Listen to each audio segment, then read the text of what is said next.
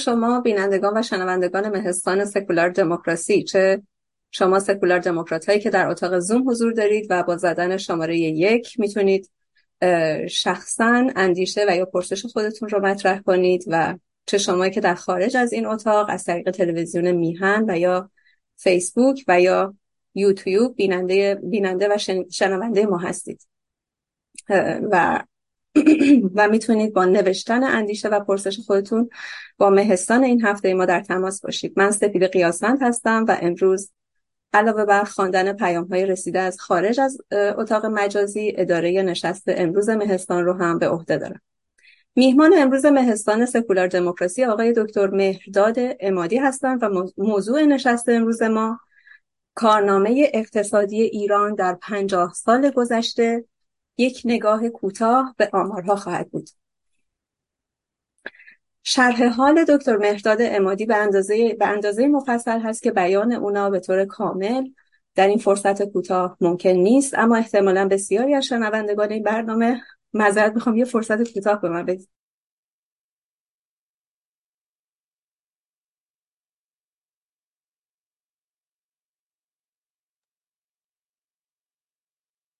عذرخواهی می‌کنم اما احتمالا بسیاری از شنوندگان این برنامه با چهره و کارهای ایشون آشنا هستن من عذرخواهی می‌کنم. من حال رویم زیاد حال فیزیکیم زیاد خوب نیست. من مجبورم یک لحظه کات بدم و از آقای دکتر اسماعیل نوریالا خواهش می‌کنم که ادامه بدن.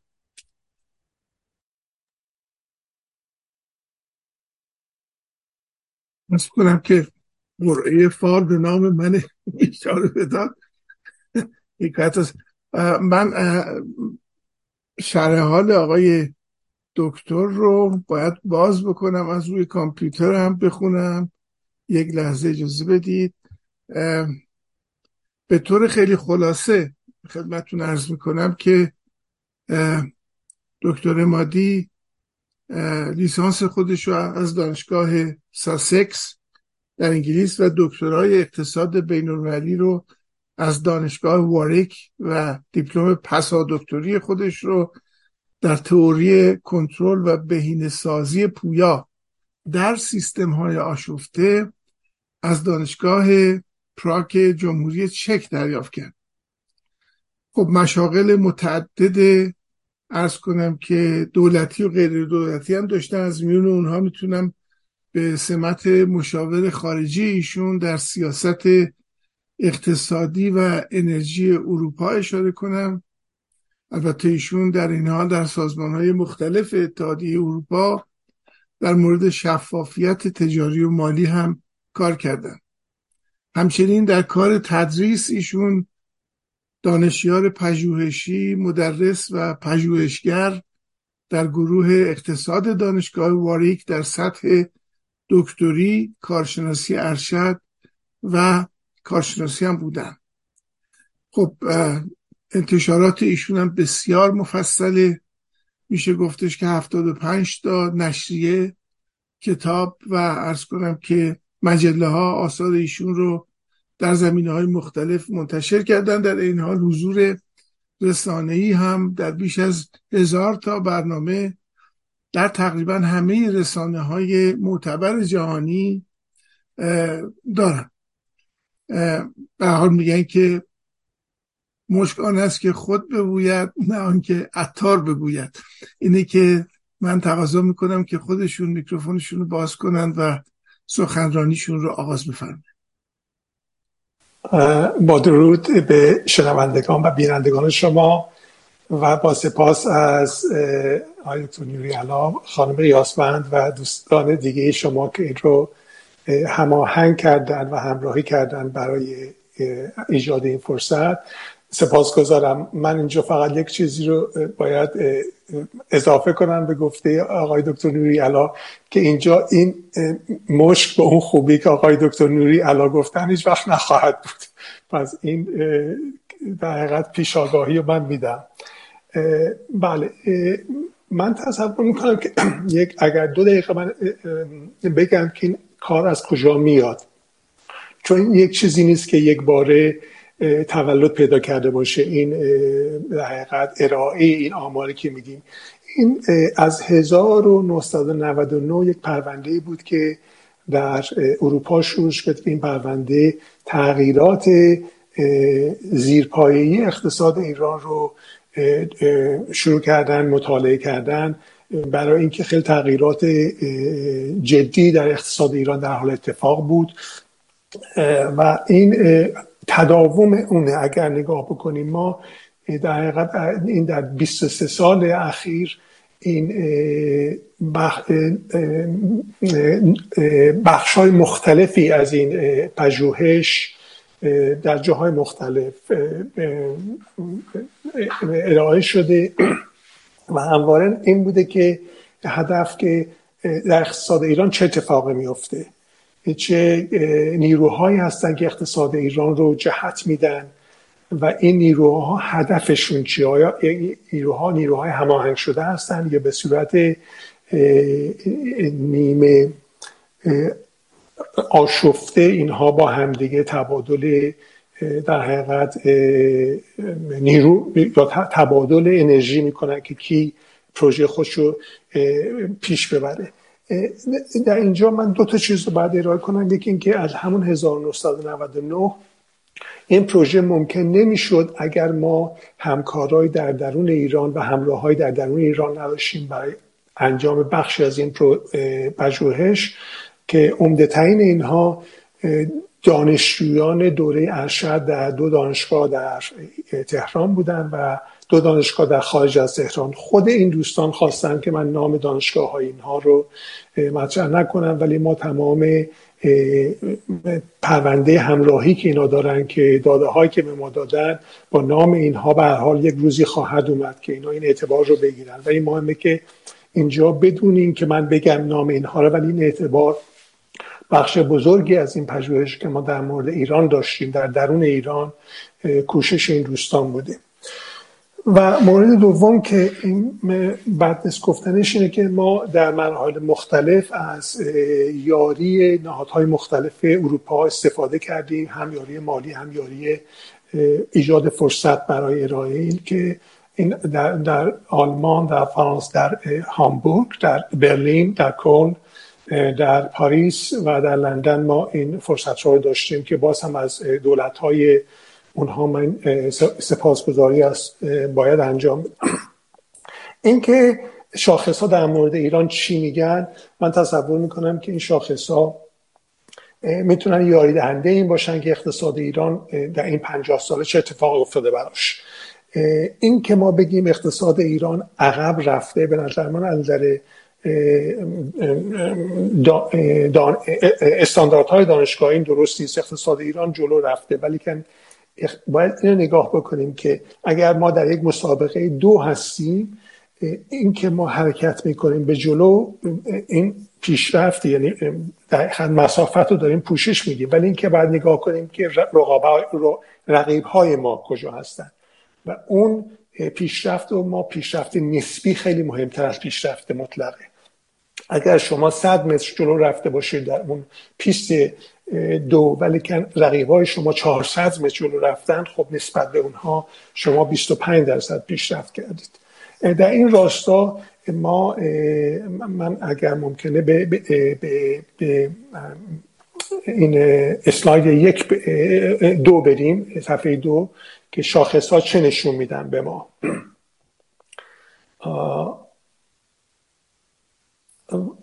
و من فکر می‌کنم یک لحظه بعد اجازه بدید. خواهش می‌کنم. من, من خیلی عذرخواهی می‌کنم. یک آن فشار من افتاد. خیلی تشکر می‌کنم از آقای دکتر نوری الله ببخشید آقای دکتر امادی به من فرصت خواهش می‌کنم. خانم قیاسفند ما دنبال شما میریم. شما هیچ احساس این جدی بگم من. ولی الان بهترم در خدمتتون هستم. خیلی عذر می‌خوام از همه یک لحظه به من فرصت بدید.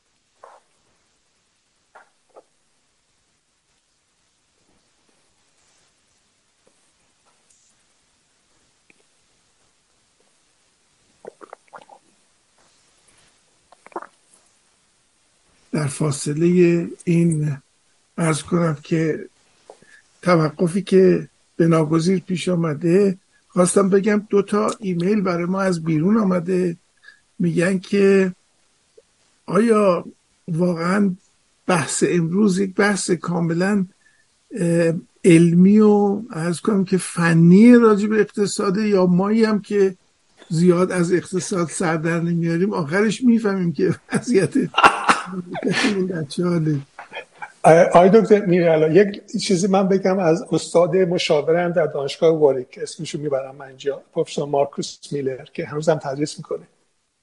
در سال اول دوره ارشد ما که می‌گفتی داشتیم کار می‌کردیم یک بار این سر کلاس گفت گفت اگر اقتصاددان ارائه بده که این ارائه فقط برای خودش باشه این اقتصاد به درد هیچی نمی‌خوره.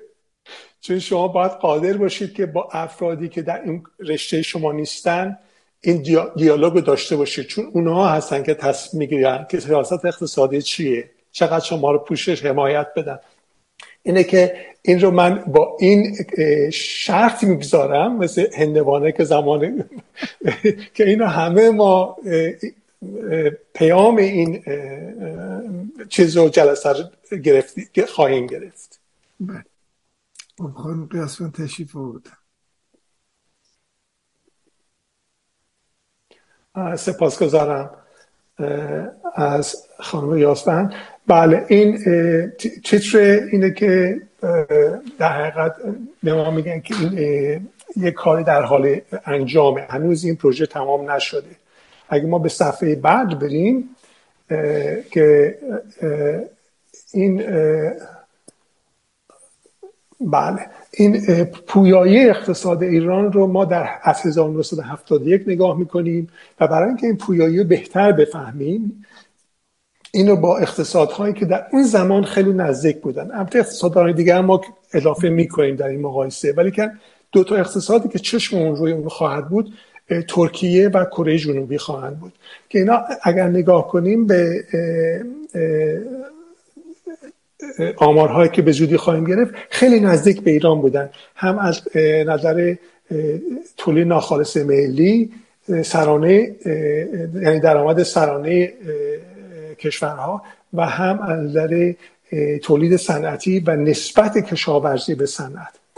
و حالا منابع طبیعی اینا چی هستن؟ اگر خانم قیاس ببرم به صفحه بعد ما نگاه می‌کنیم این در مقایسه این سه کشور کره کوچکترین این کشور هست 99 هزار کیلومتر مربع و گستردگی زمین این کشورها رو داریم نگاه می‌کنیم. ترکیه 783 هزار کیلومتر مربع و ایران یک میلیون 648 هزار کیلومتر مربع. در حقیقت اینجا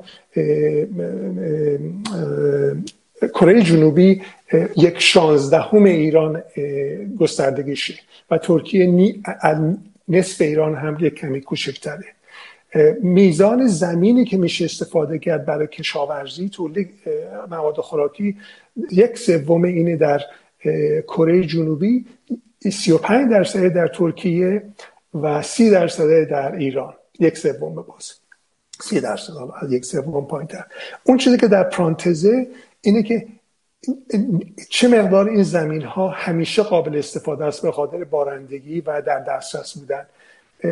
نیمی از زمین های کشاورزی کره جنوبی قابل استفاده است. یک پنجم ترکیه اون زمان قابل استفاده است و یک سوم ایران. ولی که یک سوم ایرانی که من میگم ما از سازمان کشاورزی جهانی استفاده کردیم که یک سوم زمین های دینی ایران هم استفاده میشه.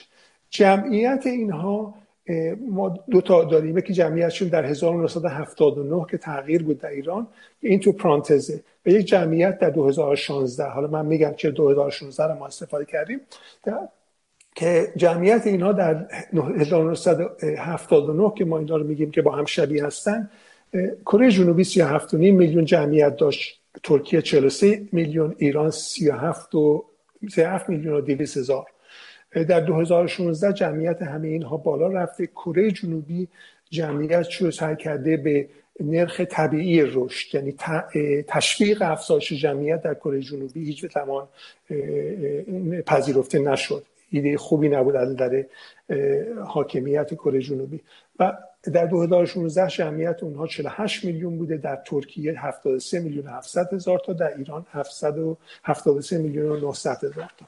این سه بخش مختلف که گستردگی زمین استف... قابل استفاده بودن زمین برای تولید مواد خوراکی که خودکفایی خوراکی در مواد اصلی بتونیم ما صحبت کنیم باجیمش بعد جمعیت.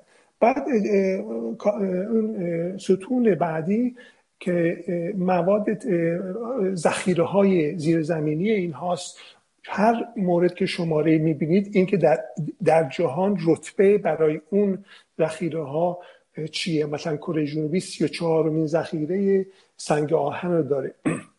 ولی چیزهای دیگه هم داره زغال سنگ تانگستون گرافایت و سور من ببخشید بعضی اینها رو فارسیش رو نتونستم نگاه بکنم. ترکیه منابع بیشتری داره مثلا در بارون ترکیه بزرگترین منابع داشته در 2016 هم تو اورانیوم داره برایت داره مگنیزیوم داره مگنزایت. و ایران خب ما انتظار داریم که ایران چهارمین منابع نفتی تایید شده رو داره. دومین منافع منابع نفتی کشف شده و اینا تایید نشدن در ارزش اقتصادی.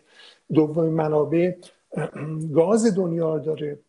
و باز این منابع این هم که داریم یه مقدار اینا از کتاب سالانه بانک جهانی استفاده شده. 2011 که ما سالهای بعد رفتیم نگاه کردیم. صفحه بعد رو اگر خانم قیاسی عزیز به ما بدن. بله. این شاید مهم باشه. ما اینا نگاه کردیم و در به تاریخ اینها مهم بودن برای پیشرفت اقتصادی کشور و رفاه مردم. ولی این ما الان یک شاهد یک انتقال یک تغدگرگونی بنیادی در اینکه چه چیزهایی چه متغیرهایی پیشرفت رو ممکن می‌کنن و قابل تداوم میدن به این پیشرفت. ما اگر نگاه کنیم از 1905 تا 1970 همون چیزایی که الان نگاه کردیم اونها مهمترین بودن. یعنی منابع ذخایر طبیعی گستردگی زمین شرایط اقتصادی اندر جغرافیای اقتصادی جمعیت و آخرینش چیز بود آموزش بود. این ولیش این بود که اگر نگاه کنیم در اون زمان داشتن این منابع داشتن زمین گستردگی زمین شرایط اقتصادی شما در جغرافیایی و جمعیتی که بیاد کمک کنه چون تکنولوژی هنوز اونقدر پیشرفت نداشته بود نداشت. که مثلا شما نگاه می‌کنید 1905 1930 تقریبا شما با سه ماه کار کردن در یک کارگاه شرایط لازم رو برای داشتن اون مهارت های لازم داشتید. در آموزش هنوز مهم نشده بود. از نظر 1971 تا 2002 تغییراتی به وجود میاد. یکی اینکه اولین چیزی که به وجود فکت متغیری که به نظر می‌رسه که مهم شده این سرمایه انسانی هیومن کپیتال سرمایه انسانی رو توضیح میدیم ولی که اینجا به معنای گسترده است فقط آموزش دیده های دانشگاهی نیستن اینا. کسانی که طبیعتا آموزش دانشگاهی دارن ولی که خیلی بیشتر از اون دارن. اندر کارهای تکنیکی اندر کارهای فنی اینها نوآوری دارن. اقتصاد جغرافی های اقتصادی دومین چیز میشه متغیر میشه. زمین گستردگی زمین حالا سوم میشه. و چهارم که آموزش رسمی و مهارت های فیزیکی نیروی کار مطرح میشه. یعنی اینجا ما می‌بینیم که سرمایه انسانی خیلی مهمتر شده از آموزش. و پنج آخرینشه که جمعیت میشه.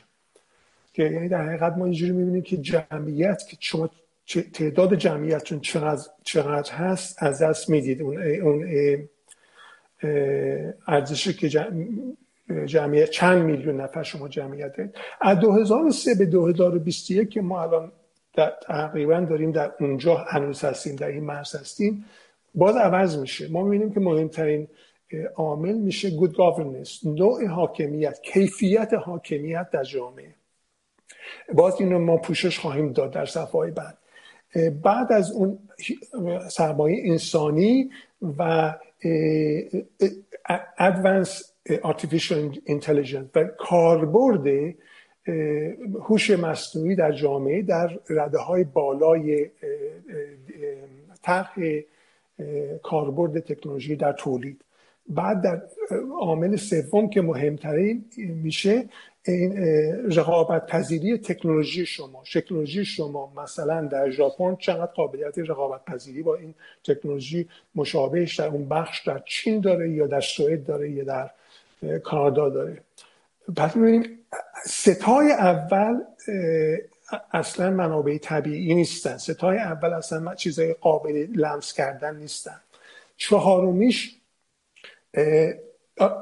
artificial intelligence symbiotic این نوع استفاده و کاربرد استفاده و عمق استفاده هوش مصنوعی در اقتصاد شما چقدره؟ که این برای اقتصادهای اصلا مثلا ما اگر راجع به این صحبت کنیم در مورد مثلا عراق یا ایران یا مثلا ترکیه هنوز این اصلا اونجا نیست. برای کشورهای مثل ژاپن، سوئد، چین، امریکا، آلمان اینها دارن می‌کنن این کارا و استفاده می‌کنن. بعد آخرین چیزی که حالا میشه منابع طبیعی شما آخرین چیزه. چون اینجا در 2005 2003 تا 2021 آن چیزی که ارزش افزوده تولید می‌کنه که پیشرفت ممکن می‌کنه که افزایش درآمد و رفاه اقتصادی و اجتماعی رو ممکن می‌کنه دیگه منابع طبیعی نیستن. دسترسی شما به تکنولوژی کیفیت جمعیت شما در خلق این تکنولوژی تولید این تکنولوژی و بهینه کردن این تکنولوژی و نوع استفاده شما از هوش مصنوعی در بهینه کردن شتاب تولید تکنولوژی جدید. یک گروهی که اینها هان گروپ این گروه چینی هستن که بر پایه این چیزا که اتفاق افتاده گفتن خب حالا پس نوع یعنی ارده این ردبندی متغیرهایی که پیشرفت رو در آینده تعیین می‌کنن چه خواهد بود که ما اینو میگیم هان پث که این اولیش میشه حالا ادوانس ای آی هوش مصنوعی پیشرفته.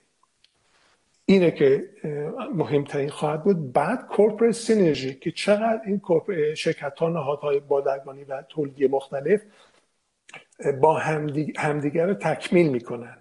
یعنی یکی که یک بخشی رو در هوش مصنوعی ایجاد می‌کنه بهینه می‌کنه شرکت های دیگه چطور اینو یاری میدن که این ادامه پیدا بکنه این بهینه شدن. بعد value added knowledge value added. چه مقداری از ارزش افزوده در اقتصاد بر پایه دانش یعنی دانش پایه بودن که در ایران خیلی الان کلمه لغت چیزی شده آشنایی شده.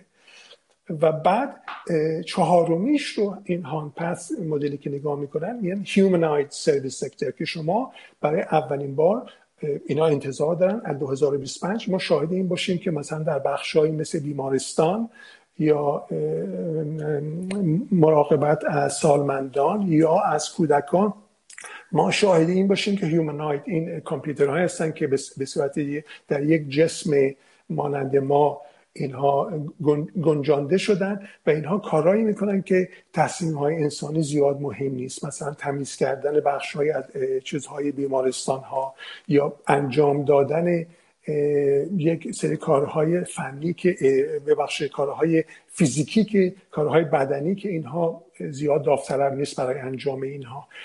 ولی در کنار این این هیومن سرویس سکتر من یه چیز باید بگم که می به اولین مورد advanced artificial intelligence ما الان نمونه هایی داریم که هم این در بریتانیا اتفاق افتاده و هم در فرانسه که بخشی از عمل جراحی و artificial intelligence انجام داده و robotics یعنی اصلا جراح وایساده فقط اون داره نگاه می‌کنه. و این یعنی داریم می‌بینیم که کجا دارن میرن. و آخرین اینی که این هان مدل می‌کنه این اقتصاد فضایی اقتصادی که شما پایش منابع سیاره های دیگه هستن.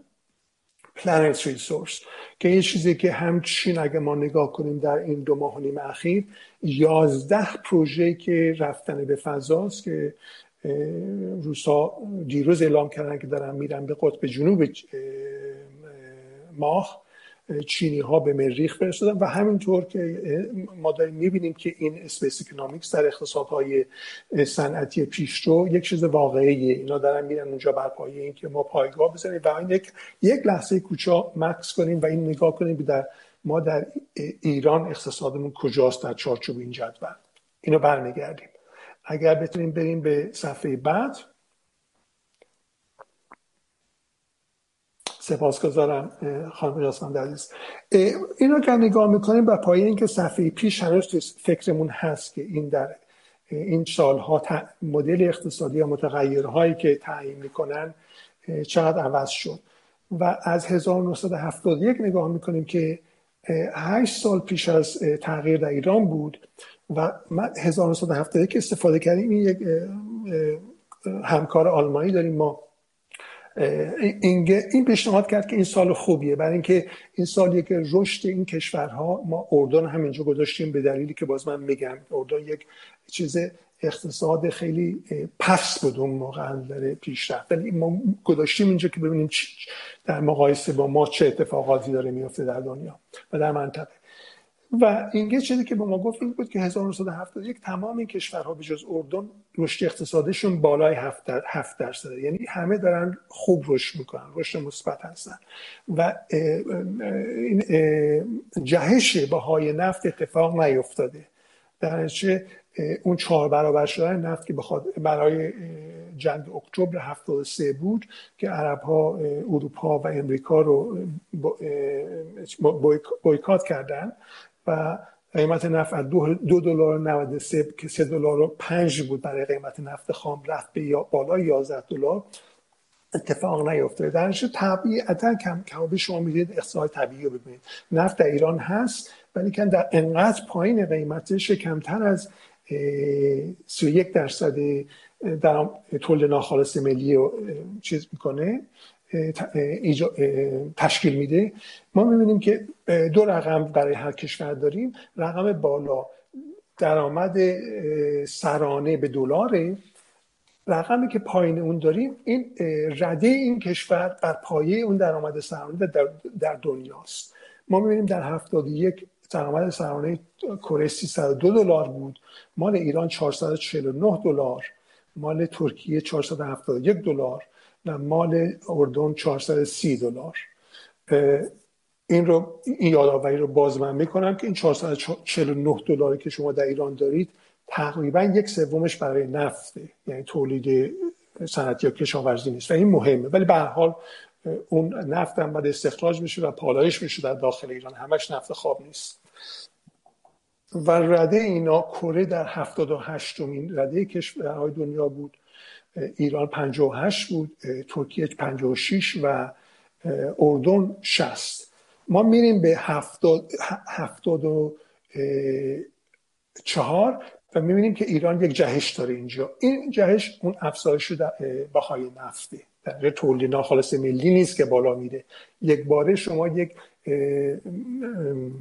مثل لاتاری یک چیزی می‌برید. خودتون کاری نکرد قیمت این چیزی که دارید رفته بالا. و ایران اینجا رتبه 48 میشه. یه مرتبه ما ده رتبه از ترکیه میریم بالاتر در اون سال در حالی که در 71 ما دو رتبه پایین تر از ترکیه بودیم. و کره چون هیچ کنیم از این منابع رو ندارن که در بهاش رفته باشه بالا یک رتبه در 74 بالا میرن. بعد ما در 79 که نگاه می‌کنیم می‌بینیم که ایران اینجا علا رقم جهش اقتصادی که کره در 79 آغاز شده بود 75 جهش اقتصادی جهش صنعتی بخش جهش صنعتی در ترکیه در کره شروع شد. ولی که ایران هنوز بالاترینه. این دیگه به خاطر نفت نیست در 79 اون چیزی که بین 74 تا 79 شما می‌بینید این افزایش تولید صنعتی در ایرانه. این مهمه که یادمون باشه. یعنی ما در حقیقت یک چیز در نزدیک 68 درصد افزایش درآمد سرمایه که در ایران می‌بینیم این سرمایه گذاری هایی که بخش قابل توجهش مال نفت بوده ولی این سرمایه گذاری ها به, نقطه تولید رسیده و این 60 درصدی که می‌بینید دیگه این بخش افزایش قیمت نفت نیست که اینو تکون داده. در ترکیه هم شما می‌بینید که ترکیه هم یک مرتبه میشه 2025 یعنی هم ایران هم ترکیه الان جلوتر از کره جنوبی هستن. چون ترکیه هم سه تا برنامه صنعتی بزرگی داشت اینها به مرحله تولید رسیدن. و اردن هم می‌بینیم که اردن اونجا چند تا پروژه بزرگ کشاورزی و زیر ساختهایی داشتن. راهسازی چون اردن به طرف توریسم رفت اون زمان. اردن هیچ وقت طرف به سوی صنعتی شدن چیز نکرد حرکت نکرد. بعد اگر همینطور ما بریم بعد 84 که پنج سال پس از تغییر 79 تغییر 79 می‌بینیم که ایران خیلی باز درآمد. چون اینم بگم که 79 که در ایران انقلاب شد در 80 باز قیمت نفت خیلی بالا رفت. در این 79 تا 84 که شما می‌بینید اینجا قیمت نفت تو شما در این باید بگنجونید. در خبری در تولید اگر ما بخوایم تولید صنعتی نگاه کنیم چون من جلوم الان دارم تولید صنعتی بین 79 تا 84 در ایران 31 درصد پایین رفت. این به خاطر مصادره ها و جنگ که مقدار زیادی از زیرساختارهای صنعتی ایران بمباران شد و تحریم که در 1981 به خاطر گرفتن سفارت امریکا و عکس عملی که امریکا نشون داد. در این تغییری که شما افزایش که می‌بینید تقریبا موتور اصلیش افزایش قیمت نفته. و ما حالا میایم پس اینجا 84 ایران 46 مین ردر داره در تولید ناخالص ملی ترکیه 81 کمی شده. به خاطر اینکه در این زمانی که ترکیه از 79 تا 84 کشورهای دیگه اومدن صنعتی شدن و خیلی با شتاب بهتری طی کردن. ولی که حالا میریم از این جلو میریم. همه این سالها رو دونه دونه من نگاه نخواهم کرد. اینا دارید شما الان جلو. شما من مطمئنم که پس از این نشست دوستان اینها رو در دسترس خواهند گذاشت. ولی که ما می‌بینیم که وقتی که ردیابی می‌کنیم سالها رو می‌بینیم که کره جنوبی این تداوم افزایش درآمد سرانه اونجا نه تنها افزایش ادامه داره بلکه شتابش خیلی بهتر شده. یعنی در 2006 کره جنوبی میشه 27 مین کشور دنیا در درآمد سرانه برای هر شهروند کره. در ایران چه اتفاقی میفته؟ در ایران ما خیلی عقب میریم. دیگه این به جنگ و اینا مربوط نیست. جنگ 88 تموم شد. 2006 شما دو تا بوم دو تا افزایش درآمد خیلی بزرگ در نفت و گاز داشتید به خاطر افزایش بهای اینها. ولی که ببینیم که ما پس رفتیم در اونجا تا اگه بخوایم یک کمی دیگه نگاه بکنیم به عقبتر ما می‌بینیم که در 98 که من فکر می‌کنم هنوز دولت خاتمی بود و در 2006 که من فکر می‌کنم اون موقع دولت حس می‌زنن که تازه دولت احمد جاد بود. ما می‌بینیم که رده ما خیلی عقبتر هم رفته 96 بودیم و 104 و ادامه که می میدیم ادامه تداوم که می‌کنیم در 2022 که این مال صندوق پول بین صندوق بین پوله این رده درآمد سرانه ایران 120 یعنی این درآمد که از شهروند ایران به دلار چیز. البته اینو اینو من بعد بگم که این که من گذاشتم بر 2022 اینها قدرت خرید پرچیزینگ پاور پریتی برابری قدرت خرید رو نگذاشته. اینو من می‌تونم توضیح بدم. اگر اون بگذاریم درآمد سرانه ایران میشه 9000 دلار. ولی که اینو که نگذاشتیم به خاطر اینکه ارقامی که صندوق استفاده می‌کنه این ارقامیه که دولت ها بهش میدن. صندوق خودش چی مستقل نداره. و قیمت هایی که مثلا من نگاه کردم این رو برای این میگن که مثلا برای برنج شکر گوشت قرمز و مسکن ایران داده بود. اینها برای هیچ کدوم از 20 کلان شهر ایران درست نبودن. یعنی اینا انقدر تفاوت داشتن که ما گفتیم همون ارقام دلاری استفاده می‌کنیم که صندوق داره.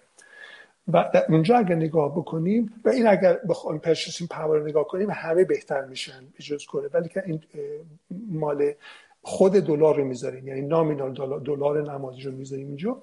می‌بینیم ما در حالی که کره جنوبی 33 ومی رادر داره با درآمد سرمایه 34 تقریبا 35 هزار دلار دو دلار کمتر از 35 هزار دلار. برای هر شهروند کره. ایران 4200 دلار ترکیه 11000 دلار تقریبا 12000 دلار 79 دلار کمتر از 12000 دلار. و اردن 5048 دلار. یعنی اردن 111 همین رده داره در درآمد سرانه. ایران با اون جدول دو صفحه سه صفحه پیش که ما منابع زیرزمینی ایران دیدیم با اون منابع ایران 120 امین چیز رو داره. 120 امین رده رو داره. اگر خانم قیاسفند از ما به صفحه بعد ببرن سپاسگزارم حالا بر پایه اون رقم ها ما میایم نگاه می‌کنیم. این یک مال بانک جهانی یک جدولی بود که این جدول ما update به روز کردیم در صفحه بعد. این برای 1965 تا 2007 OECD کشور OECD کشورهای پیشرفته صنعتی هستند اینها در اون موقع که تشکیل شد 12 بودن بعد شدن 20 تا الان 28 هستن. و ارقامی که شما می‌بینید بر جلوی OECD 100 درصد درآمد درآمد سرانه شهروند اونجا. خب طبیعتا 100 درصد درآمد خودشونه. میانگینش چی بوده؟ ایران در 1965 درآمد سرانه ایران 9 درصد میانگین درآمد سرانه کشورهای پیشرفته صنعتی بود. مال مصر 5 درصد مال ترکیه نداریم ما. و کشورهای دیگر همینجور که نگاه می‌کنیم بعد به 75 که می‌رسیم نگاه می‌کنیم که ایران 13 حدود دهم درصد شده جمعیت نسبت درآمد سرانه ایران به درآمد میانگین درآمد سرانه در 20 کشور پیشرفته صنعتی. مصر کمی عقب رفته ترکیه 16 و 6 درصد. در ترکیه بالاتر از ایرانه. و چین رو که نگاه می‌کنیم چین یک درصده یعنی درآمد سرانه یک شهروند چینی یک درصد در میانگین درآمد سرانه کشورهای پیشرفته صنعتیه. بعد شما به 85 که می‌رسید می‌بینید 85 ایران از 75 به 85 در این ده سال ایران تقریبا نصف شده. اگه بخوایم خیلی دقیق نگاه کنیم حدود 60 درصد یعنی 40 درصد پایین رفته ایران. که این یک مقدارش به خاطر انقلاب بود یک مقدارش به خاطر مصادره ها بود و جنگ. ولی در 95 وقت شما می ایران اون دیگه اون چیز نده. انقلاب شده جنگ تمام شده جنگ هفت ساله که تمام شده. ما می‌بینیم که ایران پنج و نه دهم درصده میانگین در تولید ناخالص درآمد سرانه کشورهای صنعتی. و ترکیه که شما نگاه می‌کنید می‌بینید ترکیه تقریبا سه برابر ایرانه در آن درصد 15 درصد. و بعد که میاد شما به 2007 نگاه می‌کنید می‌بینید که ایران یکمی بالا رفته شده 7 هم درصد. ترکیه 17 درصد شده. من تصور می‌کنم که داستان جالب اینجا مال چینه که چین از یک درصد در این 32 سال شش برابر شده در آمد سرانش نسبت به کشورهای پیش رفته صنعتی جهان. اگر ممکنه صفحه بعد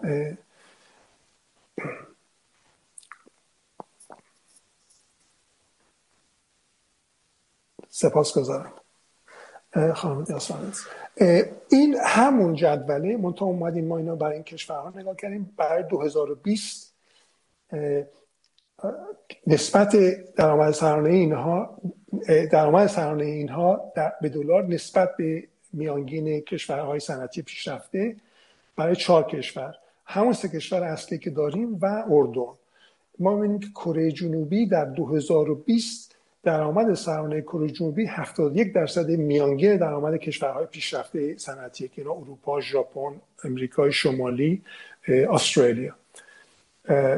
مال ایران 10 درصده و ده و دو دهم درصده مال ترکیه 23 درصد و نیم مال اردن 11 و 6 دهم درصد. یعنی با با عنوان کارشناس اقتصادی ابروها کمی باید بالا بره که اردن بیشتر از نسبت درآمد سرانه و ابسولوت و مطلق بالاتر از ایرانه. در 2022 ما می‌بینیم که ایران پایین ترم اومده. چون 2000 ما الان دو سال و نیم داره به سه سال می‌رسه که ایران دچار یک رکود عمیق. حالا این رکود هم بعد صحبت خواهیم کرد ولی می‌بینیم که درآمد سرانه یک شهروند ایرانی که ده و دو دهم درصد به دو داشت برای نسبت به کشورهای پیشرفته صنعتی پایین هم رفته. و استیمیت این و من استیمیت فارسیش تخمینه تخمین این بر 2025 اینه که درآمد سرانه ایران نسبت به کشورهای پیشرفته صنعتی هفت و یک دهم درصد بود. مال کره نگاه کنید شما هشتاد یک درصد. یعنی بیش از یازده نیم برابر درآمد سرانه یک ایرانی. مال ترکیه بیش از سه برابر ایرانه هم به صورت نسبی هم به صورت مطلق. و اردن دوازده و هفت دهم درصده. یعنی باز ما نگاه که می‌کنیم می‌بینیم که اینها پیام خوبی برای ما ندارن به عنوان همیانایی که نشستیم اینجا. بعد اینو من این جدول که مال من نیست اینو ولی تو این جدول ما رفتیم نگاه کردیم به داده هایی که این جدول این گراف تشکیل شده اینها کشورهایی هستن میزان فارغ تحصیل دانشجویان مهندسی در کشورهای جهان. این ما اگر نگاه بکنیم مال یونسکو این مال 2014 2015 ما می‌بینیم که اون موقع روسیه بیشترین تعداد مهندسین فارغ التحصیل مهندس این دوره اولی این دوره که ما میگیم bachelors of science بعد امریکاست بعد ایرانه. بعد از ایران ژاپن بعد کره جنوبی بعد اندونزیا بعد اوکراین بعد مکزیکو بعد فرانسه بعد ویتنام. این چرا مهمه؟ برای اینکه اگر ببین به اون صفحه نگاه کنیم که ببینیم متغیرهای رشد ردبندی اهمیت متغیرها برای ایجاد رشد در اون بره زمانی که داریم نگاه می‌کنیم 1900 من میرم به جدولم چون جلوی من راحته. اون این برای پروژه 1971 به 2002 می‌بینید که اون در اونجا سرمایه انسانی خیلی مهمه و زیرپایی سرمایه انسانی در اون چارچوب چیز فناوری سنتی در تولیده و در آموزشه. در بر پایه این اگر نگاه کنیم می‌بینیم کشورهای مثلا پنج کشور آس شرق آسیا که اینها جهش اورباغه‌ای صنعتی داشتن کره جنوبی ژاپن سنگاپور اینا اینها تمام فارغ التحصیل مهندسی خیلی خوبی تحویل دادن و تکنیسیان های خوبی. پس حالا ایران باید یک آیا ایران بر پایه این میزان فارغ تحصیل مهندسیش یک ببر خوابیده است که به خواب رفته در رخوت یا اینکه یک اقتصادی که در بحرانه؟ باید نگاه کنیم این رقم ها این رو از ما میطلبه می‌خواد که و صفحه بعدیش که آمر یاسان خواهند داد. پس از این. مرسی. این چند تا به باز بازگویی از اینکه در 2007 و 2008 و در 2009 فارغ تحصیلان مثلا دانشگاه آریامه سابق شریف حالا دانشگاه ملی دانشگاه تهران دانشگاه شیراز اینها در رتبه کیفیت آموزش و رتبه کاری در کجا بودن در دنیا. نمی‌خونم من و اینا از مثلا رئیس دانشکده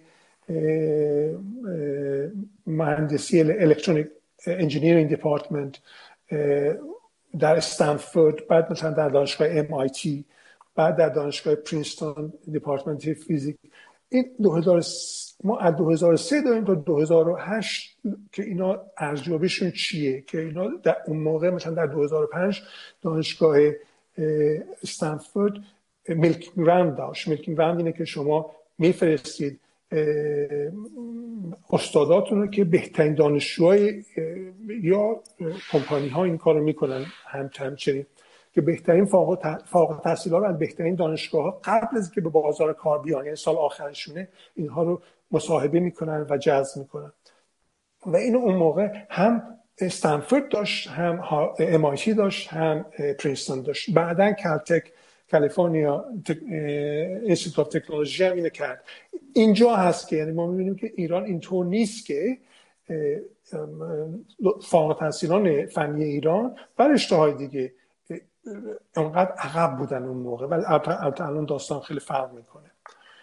و اینکه پس این این, این هم هست. نیروی انسانی و ما که گفتیم در اون مدل سوم توسعه کجاست ایران؟ لاقل دانشگاه های الیتش دانشگاه های نخبه پرور ایران کجا هستن؟ ولی حالا میگیم که پس چرا؟ ما اینا رو داریم منابع طبیعی داریم. تمام این چیزا رو داریم ولی که اون نسبت درآمد سرانه ایران به OECD رو نگاه می‌کنیم درآمد سرانه به صورت دلار نگاه کنیم همش پایین میره منحنی همش شیبش پایینه. باید توضیح داشته باشیم برای اینا. داریم این توضیح رو. من لاقل فکر می‌کنم داریم. سه اتفاق افتاد قبل اینکه به صفحه قبل بله هست. خوبه. سه اتفاق هست که در ایران افتاد که ما زیاد اینها رو چیز نکردیم. نگاه نکردیم. در این چهارده و نیمی که هست. اینکه ایران چرا اینطور عقب رفته؟ آیا این حرفایی که ما معمولا میشنویم که نادان بودن آخوندها هست یا فاسد بودن سپاه هست اینها کازیشنش این چه چیزهایی؟ اینها نیروی اصلی یا موتور اصلی پسروی ایران نیستن. اینها ابزار هستن. این, این مهمه. من یعنی در حقیقت در همینجور دفاع می‌کنم از سپاه پاسداران یا آخوندها؟ نه. این بخشی از داستانه. این داستان اتاق تاریک و فیل و همه ما توی اتاق هستن. هستیم و لمس می‌کنیم. اگر نگاه کنیم اینجا من قرض می‌گیرم از یک پژوهشگر که الان در دان... فکر کنم الان هنوزم درس میده در دانشگاه هاروارد. تدا اسکاش پول این فوق لیسانس و دکترا در دانشگاه هاروارد. چند تا کتاب نمیشه یکی از کتابهایی که خیلی مهم بوده در من اگر بتونم اینو پیدا کنم بله هستینه بله. مهمترین لاقل در ارتباط با صحبت امروز ما مهمترین کتابی که این نوشت حاکمیت ها و انقلاب اجتماعی. که اون موقع این کتاب نوشت هفتاد نو ایران تازه داشت انقلاب می‌شد. حالا من همیشه میگم تغییر واقعا انقلابی در ایران نشد. و این راجع به انقلاب فرانسه انقلاب روسیه و انقلاب چین. و در اونجا چیزی که تدا اسکاشفول میگه اینه که ما باید نگاه کنیم که انقلاب ساخته نمیشه یا انجام نمیشه you don't make revolution. انقلاب it arrives. می‌رسه به شما. مثل یک رودخانه که می‌رسه می‌رسه و با خودش می‌بره شده و تحقیق. مسیر خودش رو پیدا می‌کنه.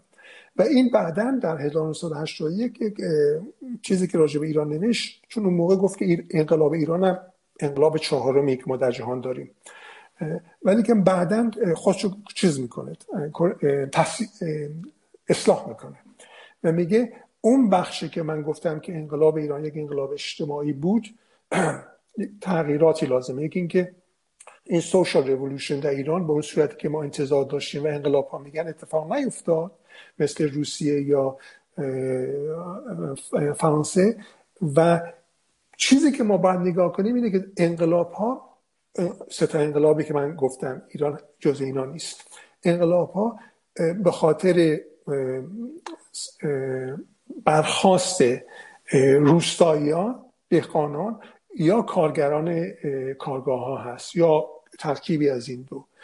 در ایران هیچ کدوم از این دو این, این نبود این دو در ایران اتفاقی افتاد و این سه تا مشخصه که میده گفت در انقلاب در ایران همراهی بدنه بروکراسی حاکمیت پیش از انقلاب یا حاکمیت که هنوز انقلاب نشده بود با طبقه بود که این طبقه خواستار به قدرت رسیدن گروه دیگه ای بود. یعنی مسئله عدالت اجتماعی اینا هیچ زمان اون موقع مطرح نبود و نبودن واقعا.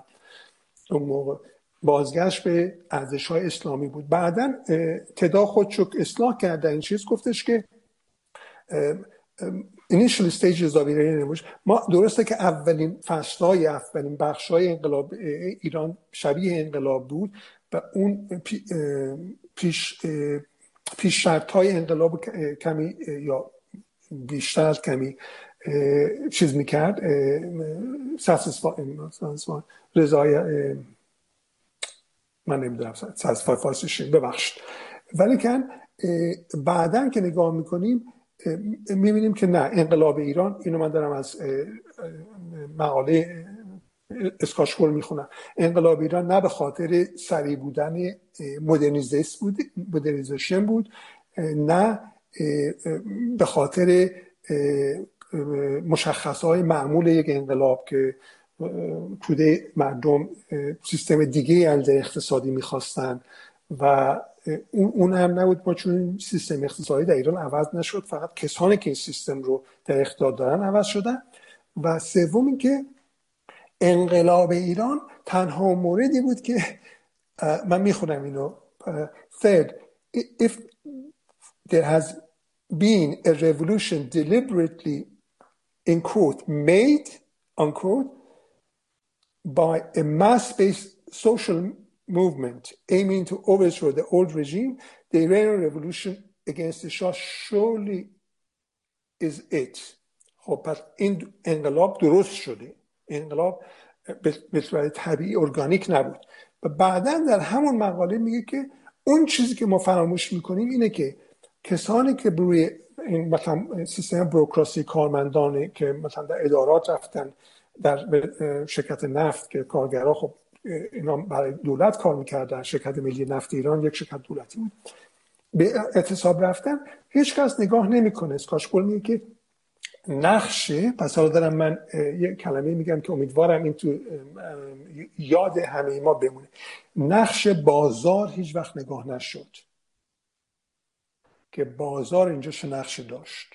و بعد اسکاشپول میاد اینو باز می‌کنه که این بازار بود که به خاطر دو تا ارتباطی که داشت مهمترین بازیگر بود ولی بازیگر پوشیده بود. یعنی بازیگری بود که در زیر یک خرقه بود. ما نمی‌دیدیم یکی این ارتباط.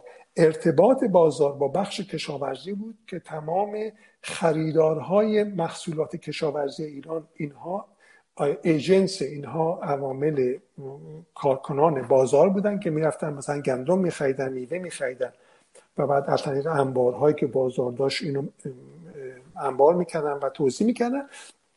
و همزمان با این ابزار سیاسی اجتماعی که بازار داشت و این آخوندها بودند که بازار همواره منافع اقتصادی خودش رو در چارچوب پوشش اجتماعی که آخوندا و در پروتکل های اسلامی ارائه می‌کردن به مردم پوشش می‌داد که در بازارها مثل این بازاری مومنی بازار اسلامی هستن بازار خواستار حفظ شعونات اسلام هستن. و اینو این یک چیزی که ما لاقل من ما نمیگم چون من از کجا شماری کردم که بدونم. ولی که من وقتی که نگاه می‌کردم در 1999 2000 2001 2002 ما چشممون به سپاه بود بنیادها بود. ولی که این بعد از 2004 بود که من ما اومدیم شروع کردیم نگاه کردن گفتیم که خب اگر این واقعا این درست باشه که چیزی که اسکاچ فول میگه بیا نگاه کنیم به درآمدهایی که بازار داشت و سهم بازار در اقتصاد ایران. وقتی که نگاه می‌کنیم به آمارها آمارها رو اگر آمارها درست باشن ساخته نشده باشن و ما نگاه بیرون از چیزهای داگ, داشته باشیم ایدولوژی داشته باشیم آمارها معمولا دروغ نمیگن. و ما وقتی نگاه می‌کنیم می‌بینیم که از 1970 تا 1976 سهم بازار در اقتصاد ایران داره کوچیک میشه. یعنی اگه شما نگاه می‌کنید در 1973 سهم بازار در واردات کالاهای نیمه صنعتی و مصرفی خانوارها در 1973 74 این 41 درصده. در 71 70 71 این 58 درصد بود. در 77 این میاد نزدیک 30 درصد میشه.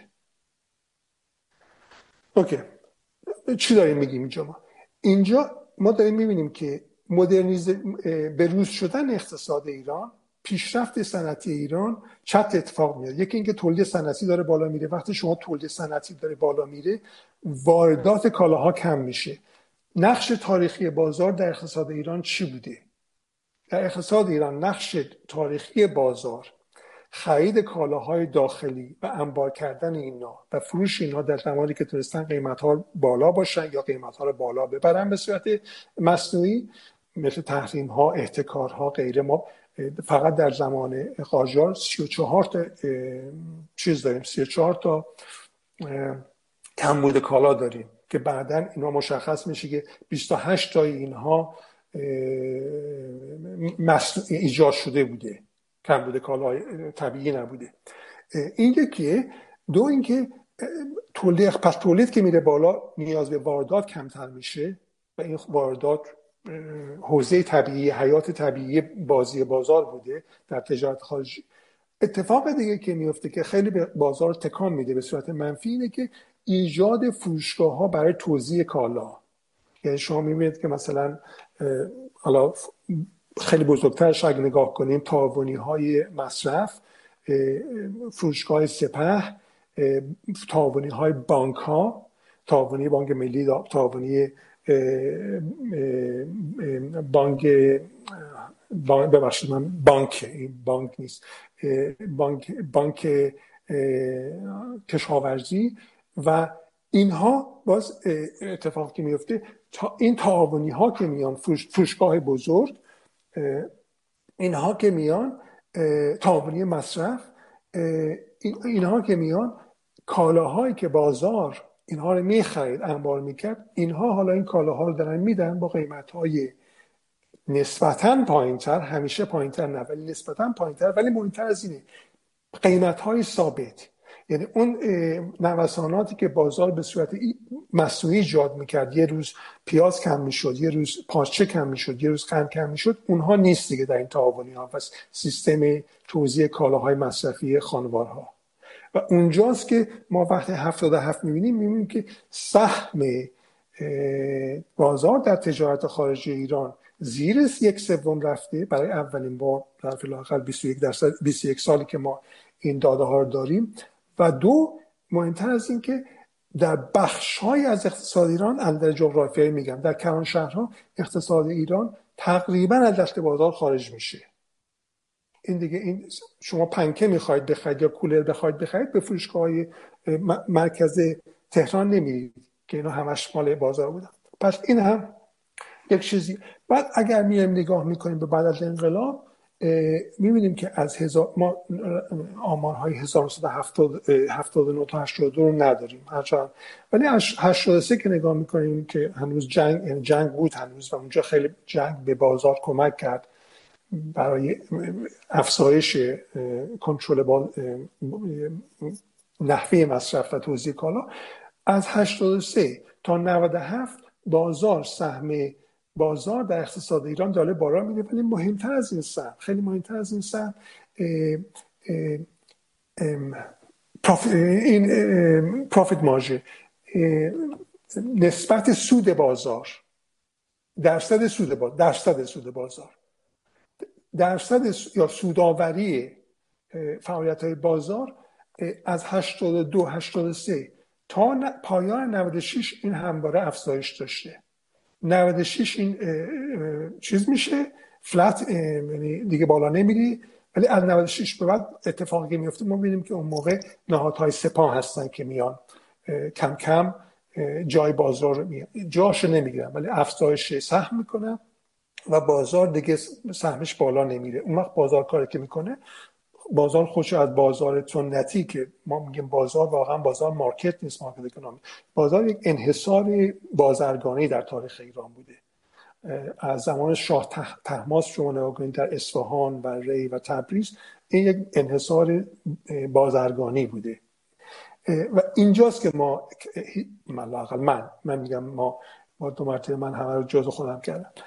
که من هیچ وقت نگاه نکردم و این این چیزی بود که از تدا اسکاشپول من گرفتم این چیزایی که میخوندم.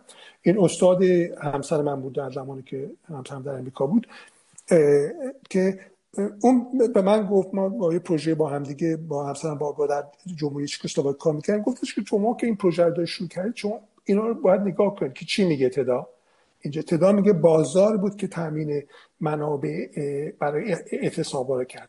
بازار بود که وقتی کمیته ها تشکیل شدن ما فکر کردیم کمیته ها خود تشکیل هستن. نه یک سیستم مالی بود که اومد این جوانان رو جمع کرد و اینها رو در حقیقت انسجام داد. در مالی نارچیز کرد. کمیته ها وقتی می‌رفتن نفت توضیح می‌کردن در خانه های مردم برنج می‌دادن در جنوب شهر این از کجا میآمد؟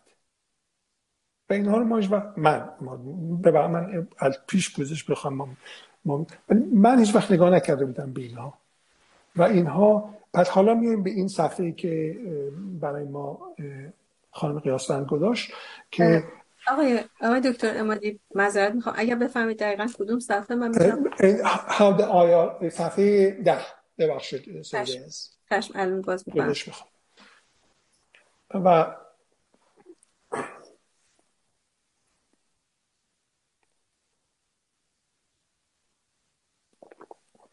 سپاس گذارم چجور این چگونه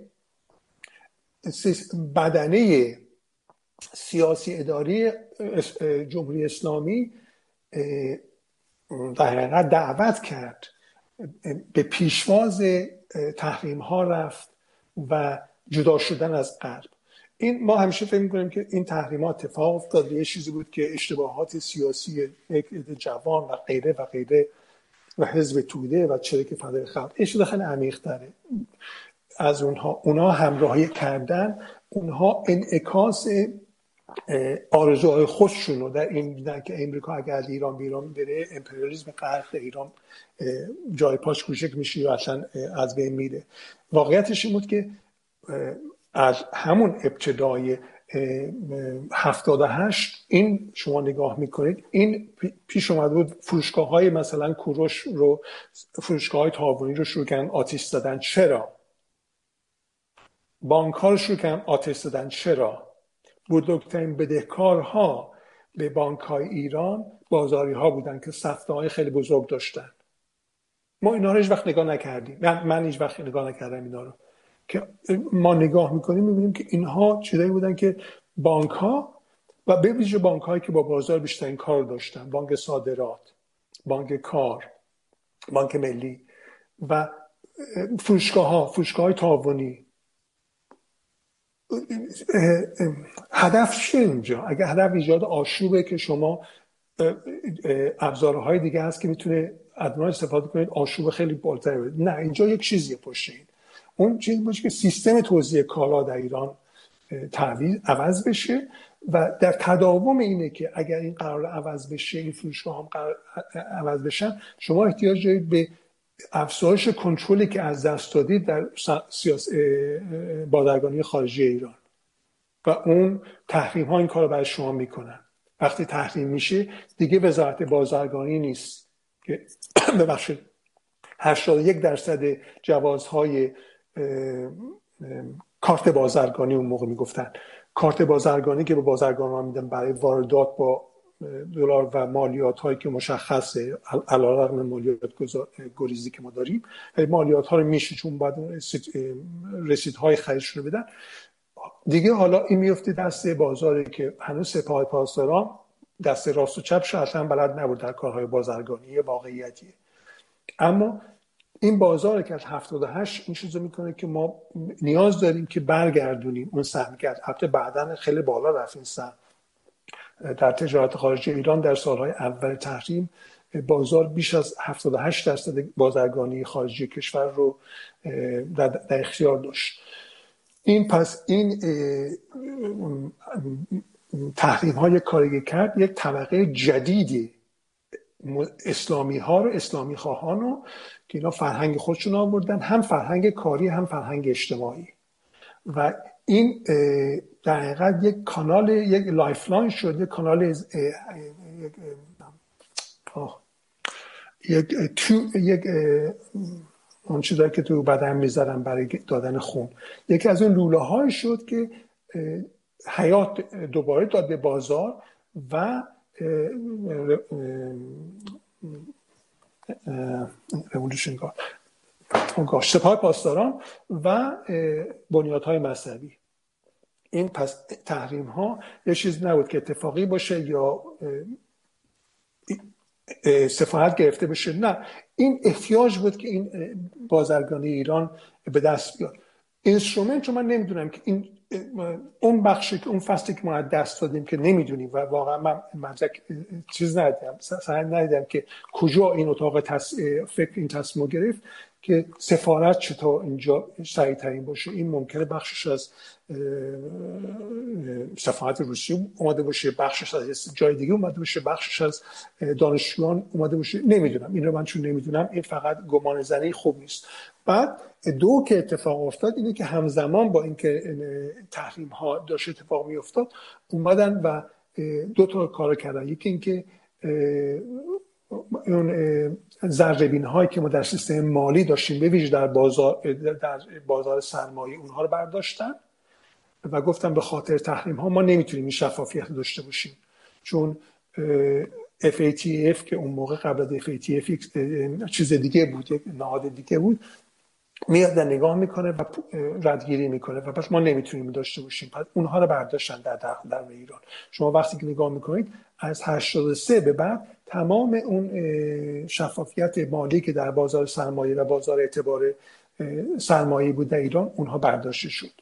و اون موقع است که یه مرتبه می‌بینید که امریکا و اروپای سه یه مرتبه بیدار میشن و حتی آیمه صندوق پول بینالمللی پول که میگن که ایران داره تبدیل میشه به یک مرکز پولشویی در غرب آسیا. و بعد پس اون هم یک چیز اتفاقی نیست. بازار نیاز داشت به اینکه هم به خاطر نپرداختن مالیات هم به خاطر اینکه بازار نمی‌خواست که در ایام باشه در آشکار باشه. افزایش کنترل و انباشتگی ثروت در بازار همزمان با اینها شما پس این شفافیت که دست دارید برمیدارید و افزایش سهم می‌کنید. اتفاق دیگه افتاد که این اصلا اتفاقی دینامیک دیگه پویایی دیگه اتفاق پویایی نیست ولی تغییر دیگه بود اینکه تشویق مهاجرت از ایران. اگر ما نگاه بکنیم از 1990 تا 1998 99 ما می‌بینیم افزایش مهاجرت از ایران طیف های آموزش دیده و کار، کارمندانی که در وزارت خونه ها بودن و اینها کار آموزه بود کار آموخته بودن یک مرتبه جهش پیدا می‌کنه. این همون داستان تخصص تخصص یا درسته تخصص یا تعهد. نتیجه این چی شد که ما می‌بینیم که دولت مدرن که باز این چیزی که تعداد اسکاشفول استفاده می‌کنه در در یک مقاله بعدی که می در 1981 این که دولت مدرن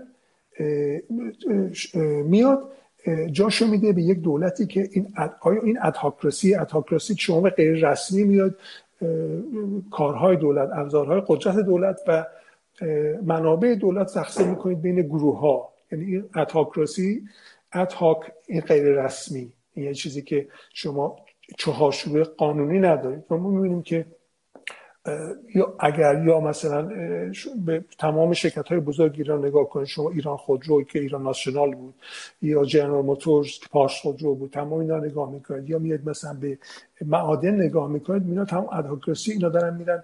یا اون زمان به بازارهایی که اینها در هر منطقه سیستم آخوندهای خودشون رو داشتن که در حقیقت توضیح این و توجیه این و انتقال سرمایه که از دادن انتقال سودهایی که از این دادن این مالکیت ها که ما میگیم مصادره به اینها که اینها چطور رفت از ایران بیرون. شما می‌بینید انتقال پول در ایران به خارج از کشور. من 1978 77 دقیقا 77 83 رو نگاه نمی کنم چون اونا هنوز گروه هایی بودن که در حقیقت مال رژیم پیشین ایران بودن. از ایران می‌خواستن خارج بشن احساس ناامنی می‌کردن. و ما الان می‌بینیم چون سیستم اقتصادی یعنی سیستم بانکی دنیا اونقدر اون زمان دچار پولشویی نبود. تمام میزان سرمایه که در اون موقع از ایران خارج شد زیر ده میلیارد دلار بود. اینو من میگم به غرب کشور دیگر نمی‌دونم. پولی که مثلا به لبنان رفت نمی‌دونم. پولی که به کویت رفت نمی‌دونم. ولی که ما می‌بینیم که در اون زمان ببخشید 89 90 تا 98 میزان پولی که همین نهادها و همین بازار جدید و مشارکت شریک های جدید که داشتن شروع می‌کنن به انتقال پول خیلی سنگین پولای خیلی سنگین به لبنان سیری عراق سوریه امارات ترکیه و بعدا ونزوئلا و ایتران این این هم این نیست که ما این برادران انقلابی شما نگاه کنید به ثبت املاک و مستقلاتی که در شیعه نشینای عراق و در لبنان و در امارات و ترکیه بازار داره. فقط در بازار در اون هشت سال در ترکیه بیش از 500 شرکت ثبت کردن. و اتفاق افتاد این بود که این بازار در حقیقت تاکید خودش این که ما در یک منطقه در مرکز تهران باشیم یا اصفهان یا شیراز بازار خودش رو به روز کرد مدرنیزه کرد. و این رو باید ما من این هم من نگاه نکردم تا اون زمان. که این گفتم پروژه ما 99 شروع شد 1999 شروع شد. و این هم یه اتفاق دیگه یعنی تو بازار میاد از یک حالت سنتی در یک زیر سقف یک ساختمان قدیمی و حالا بازار تهران یا شیراز خیلی هم زیباست نظر architect. ولی از اون خارج میشه به دفترهای مدرن اینها در دوبی، شارژه، در آنکارا، در بیروت و سه تا چیز همزمان اتفاق میفته. اینها زمانی که بیرون میان در حقیقت تجارت خارجی ایران دارن در هماهنگ می‌کنن. همزمان در این مدت شریک کسانی بودن از سپاه پاسداران سطح فرماندهی که اونها حالا دارن یاد می‌گیرن. که در درون ایران و حالا بعدا اومدن بازرگانی ایران به دست گرفتن. ولی در 1992 تا 98 می‌بینیم که این سپاهی که داره سیستم توزیع رو کم کم به دست می‌گیره. جنگ تمام شده پرسنل و فرماندهانش و چیکار ما بخوایم بکنیم؟ با این نیروهایی که داریم و این هزینه هایی که داریم. و به هر حال پول چیز شیرینیه. من لاقل من همیشه بدون بدون خجالت میگم.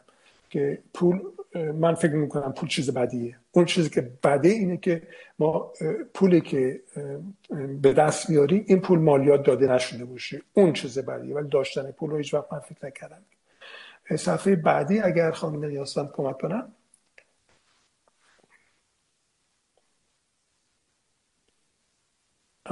بله. ما حالا میایم به کشورهای دیگه نگاه می‌کنیم. الان صفحه 11 رو داریم نگاه می‌کنیم. می‌بینیم در 2021 2022 تمام این تشکیلاتی شد و این خروج کارشناسان از ایران بسته شدن خط تولید که ما گفتیم تولید چون تولید در حقیقت بازرگانی خارجی رو کم رنگ می‌کنه یکی از هدفهای بازار بود که تولید ملی در ایران ویژه در کالاهای صنعتی کاهش پیدا کنه. و ایران از نردبان ارزش افزوده صنعتی شدن بالا نره. اینو ما نشون میدیم اینجا. در این صفحه های باقی مونده. ما می‌بینیم که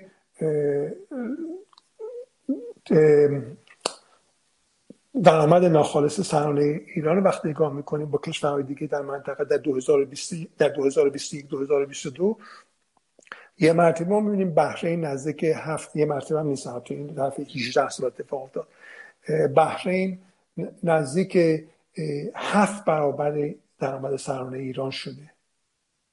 مصر درآمد سرانهش از ایران بالاتر رفته. عراق جنگ زده و تقسیم تقسیم شده و هنوز زیر اشغال درآمد سرانهش از ایران بالاتر بوده. در اون سال باز اینا نامینال دلار دلار نمادیه. اسرائیل انامولیه به خاطر اسرائیل بسیار اینتگریتد در اقتصاد جهانی و سرمایه. ولی اردن اینطور نیست. ترکیه بیش از دو برابر اقتصاد ایران درآمد سرانشه و عمان نزدیک ششونیم برابره. سرمایه گذاری خارجی چطور؟ ما می‌بینیم در این سالها بحرین ده میلیارد دلار سرمایه گذاری خارجی داره. مصر سرمایه گذاری خارجی داره در خارج از کشور 7.5 میلیارده. ایران 5 میلیارد و دیویسته عراق دو میلیارد و عراق کمتر از نیم ایرانه ایرانه. اسرائیل باز اناملی من گذاشتم اردن تقریبا نداره سرمایه گذاری خارجی ترکیه 41 میلیارد دلار سرمایه گذاری خارجی داره. و عمان تقریبا چیز نداره. درصد سرمایه گذاری خارجی که در این کشورها شده. نیم درصد سرمایه گذاری خارجی در این پنجره زمانی در مصر بوده. ایران کمتر از یک چهارم مصر دریافت کننده سرمایه گذاری خارجی بوده و یک پنجم سرمایه گذاری خارجی در اسرائیل. در ببخشید در عراق. اسرائیل نزدیک 18 برابر ایران درآمد دریافتی سرمایه گذاری خارجی داشته.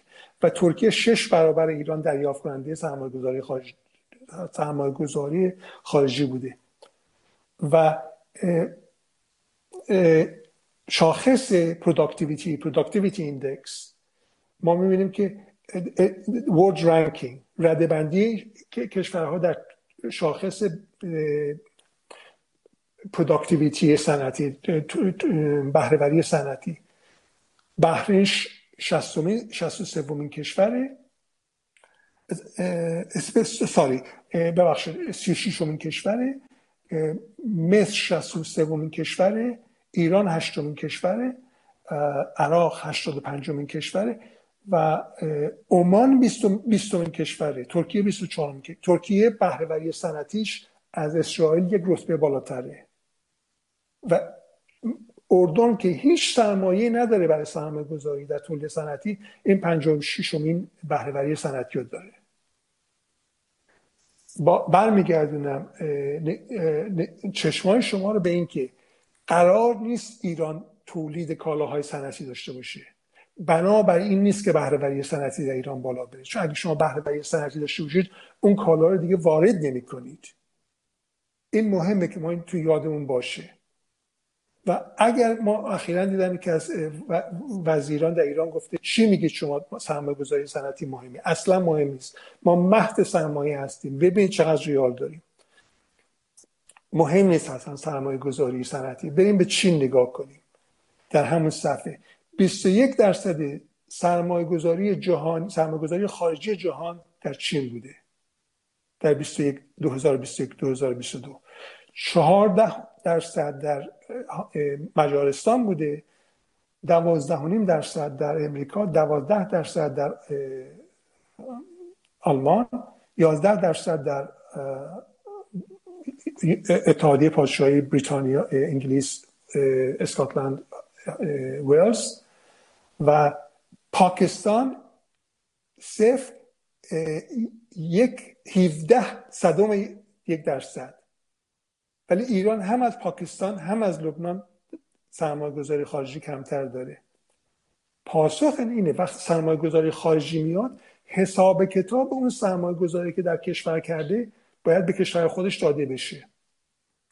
چه چیزی بازار داره گریز می‌کنه از این و بعدا شریک های بعدی بازار بنیادها و نهادهای امنیتی شفافیت اقتصادیه. پس شما اگر وزیر میاد در تلویزیون میگه که چی میگه سرمایه گذاری خارجی خوبه ما نیاز داریم. این بسیار بی رفته این کلیپ رو من نگاه کردم. این مقدار شدم پاراف پریز می‌کنم. این برای اینکه سرمایه گذاری خارجی با خودش شفافیت میاد. یا وقتی که چند سال پیش خامنه برگشت گفتش که چی میگه شما اینا بیان در غربی ها در کشور سرمایه گذاری کنن؟ اصلا اینطور نیست. برای اینکه روزی که یک سرمایه گذاری خارجی پروژهش آغاز بشه از اون روز حساب کتاب ها مشخص خواهد شد. هوف صفحه بعدی صفحه دوازده. من تقریبا کمتر ده دقیقه دیگه ندارم. و اینجا این ما رانت خیلی میشنویم. این جستجوی رانت این رانت سود غیر طبیعیه سود تحصیل شده فاسده و قراردادهای فاسد با, تا با وقتی ما رسیدیم به 2010 13 سال پیش چهل درصد اقتصاد ایران بیرون از سیستم محاسبه حسابرسی مالیات های رسمیه. این 40 درصد که در 2010 بود در 2021 شده بیش از نیمی از اقتصاد ایران رو ما هیچ نمی‌دونیم. چه اتفاقی میفته؟ اندر حساب کتاب. پولا کجا میره؟ درآمدها کجاست؟ بین 50 تا 72 درصد قراردادها در نفت گاز و جاده سازی و پروژه های ساختمانی و بندرها. اینها داده میشه به نهادهایی که اینها بخش خصوصی واقعی نیستند و میانگین هزینه این پروژه ها بین 41 تا 61 درصد بالای هزینه مشابه این پروژه ها در ترکیه و امارات هستند. و بین 20 تا 35 درصد این پروژه ها تخمین زده میشه که هزینه این پروژه ها رانت تنهاست. پولی که هیچ وقت صرف هیچ چیز نمیشه. مستقیم گرفته میشه. به وسیله کسانی و خارج میشه یعنی خارج از پروژه میشه. این بین 2003 تا 2013 بین 12 تا 18 میلیون دلار میلیارد دلار بوده. در 2021 این تخمینی که ما زدیم این 36 میلیارد دلار بود. و قراردادهای غیر قانونی که واردات و صادرات بوده تخمین زده میشه که 20 درصد تمام تجارت خارجی ایران به ارزش بیش از 110 میلیارد دلار بین 2003 و 2013 قراردادهای پوشال پوشال تو خالی بوده. یعنی هیچ چیز وارد نشده و هیچ چیز صادرش فقط حساب زده که ارز جابجا جا بشه. و به خاطر به خاطر توافقهای پنهانی که شده با قطار عراق آذربایجان یو ای ایران نهادهای در ایران الیت های در ایران سهم ایران رو از حوزه های انرژی مشترک بین سی تا هفتاد درصد پایین تر آوردن. همون نهادی که توتال رو گرفت از یعنی انداختن بیرون از پارس جنوبی همون نهاد دو نفرشون یکی 120 میلیون دینار و یکیشون 65 میلیون یورو. اینها در یکی از گزارش که در داخل ایران یکی از روزنامه ها اشاره کرد کیا بودن اینا که توتال رو مجبور کردن بفروشن. کل هزینه اینها برای ایران 285 میلیارد دلار بود. این کاهش سهم. صفحه بعد 13 رو دوستان می‌تونن نگاه کنن. اینکه چجور در ایران ما مهاجرتی که شده و این مهاجرین چقدر تونستن موفق باشن در زندگیشون و درآمدی که به دست آوردن و در کجاهای بازار. ولی الان بریم به صفحه 14 اگر خانم قیاسند عزیز یاری بدن. سپاس گذارم این رده بندی بر پایه فسادی که تصویر شرکت های خارجیه. بریم پایین صفحه پاکترین این اقتصادها دانمارک بوده یکمین سنگاپور پنجمین اتحادیه پادشاهی که ما حالا انگلیس و کشورهای اسکاتلند و ویلز 18 همین فرانسه 21 امارات ایالات متحده 24 امارات 27 اسرائیل 31 جردن اردن 61 ایران رو بیایم نگاه کنیم. ایران در 2004 87 مین بوده. همینطور قرمز ها اونهایی که هم بدتر شدن هم نزدیک صد هستن.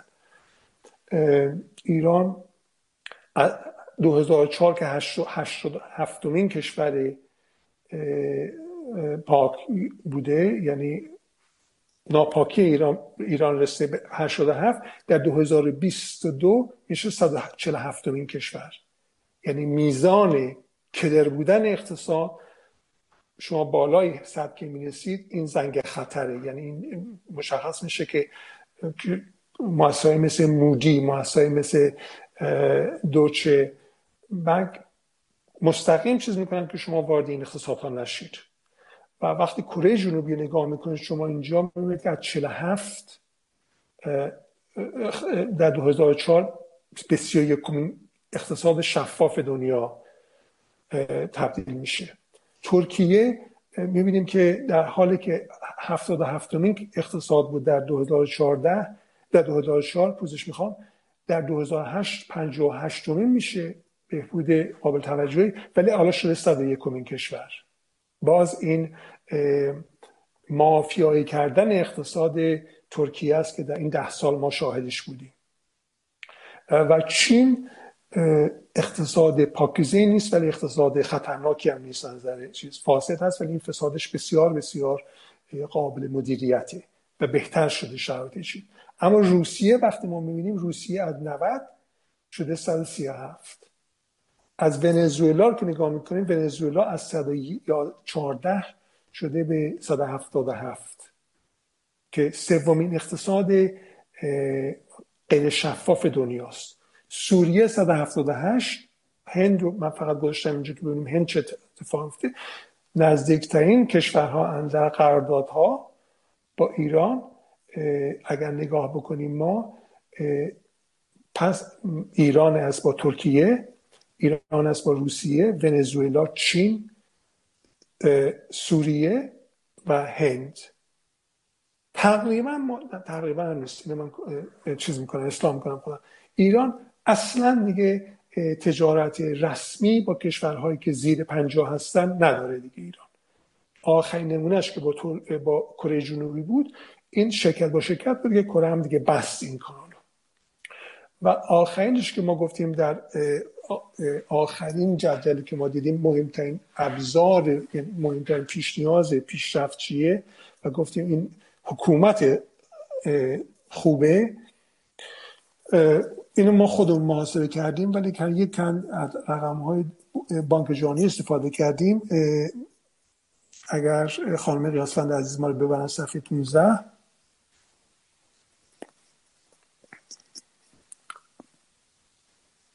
مرسی. سپاس گذارم خانم قیاسفند اینها چقدر آسانه که در ایران کار بازرگانی انجام یعنی کار business کردن فقط بازرگانی تولید گرفتن اعتبار چقدر آسانه؟ حفاظت سرمایه سرمایه گذاران چقدر آسانه, آسانه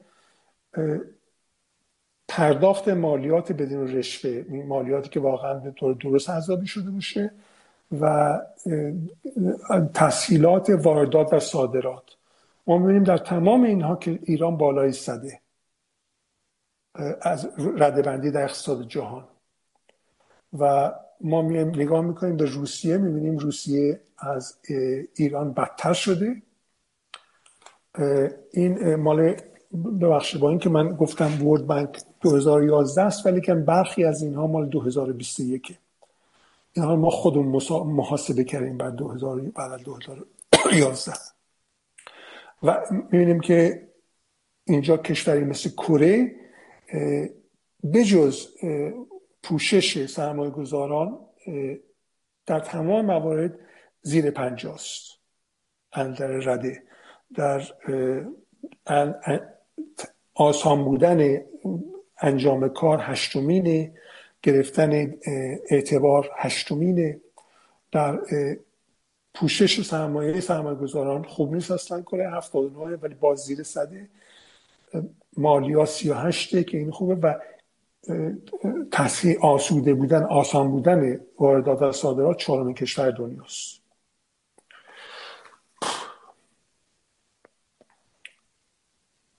صفحه بعد اینکه هزینه های این چیه؟ اینو من به خاطر اینکه می‌خوام خودم شست کنم در زمان دیسیپلین داشته باشم نمیگم. ولی که اینا نگاه کنیم که چقدر ما از دست دادیم اینجا.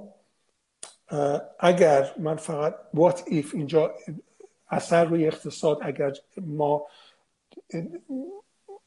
این تحریم ها رو دعوت نمی کردیم و به جای خروج سرمایه سرمایه گذاری می کردیم و این سرمایه گذاری با همون رشدی که ترکیه داشت و خود ما داشتیم در, پنجره زمانی 71 75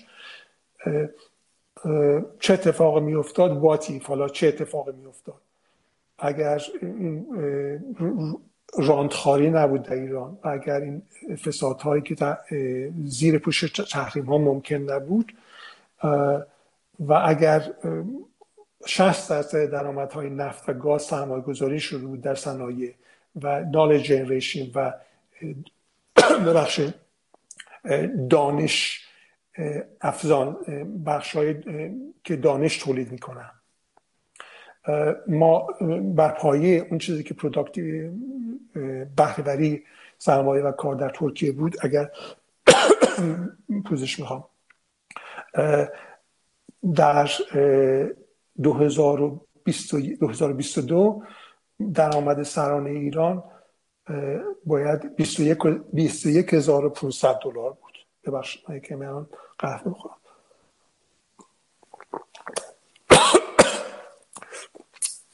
خب این 21000 دلار اگر شد در 2021 این اگر اتفاق مهاجرت هم اتفاق نمیافتاد درآمد سرانه ایران 28500 دلار بود که این بالاتر از اسپانیا و تایوان بود. حتی با مهاجرت اگر سرمایه گذاری می‌شد ما 21500 دلار بودیم که نزدیک پرتغال و کره جنوبی بودیم. آخرش اگر توریسم ما همزمان با نرفتن نخبگان و سرمایه گذاری در تولید و نبودن رانت فساد در همون اندازه ای که در 75 تا 78 پرونده های بازرسی نگاه کنیم در کشور سازمان بازرسی کشور ادامه پیدا می‌کرد. و توریسم توسعه پیدا می‌کرد. نزدیک 3 درصد تولید ناخالص ایران توریست اضافه می‌کرد. درآمد سرمایه ایران با تمام اینا که این بات ایف چی اگر که ما یه چیزی هم در ایران میگیم اگر کاش ولی واقعا نیستیم. این اگر اگر دسترس پذیر بود. درآمد سرمایه ایران می‌تونست 32400 دلار باشه. که فقط 100 دلار پایین تر از درآمد سرانه کره جنوبی بود. یعنی در ماه هر شهروند ایرانی 8 دلار کمتر از درآمد سرانه یک شهروند کره جنوبی بود. و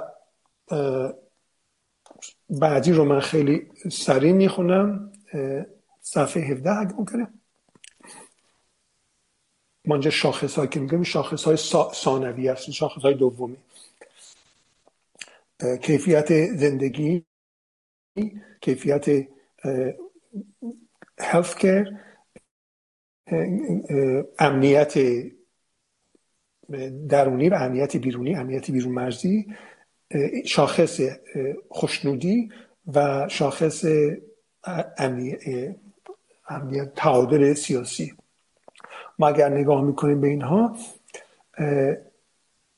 می‌بینیم که این شاخص ها این اونایی که تو پرانتز هستن ورد رنکینگ رده بندی جهانی ایران از عربستان شاخصش پایین تره در کیفیت ببخش ایجیپت مصر.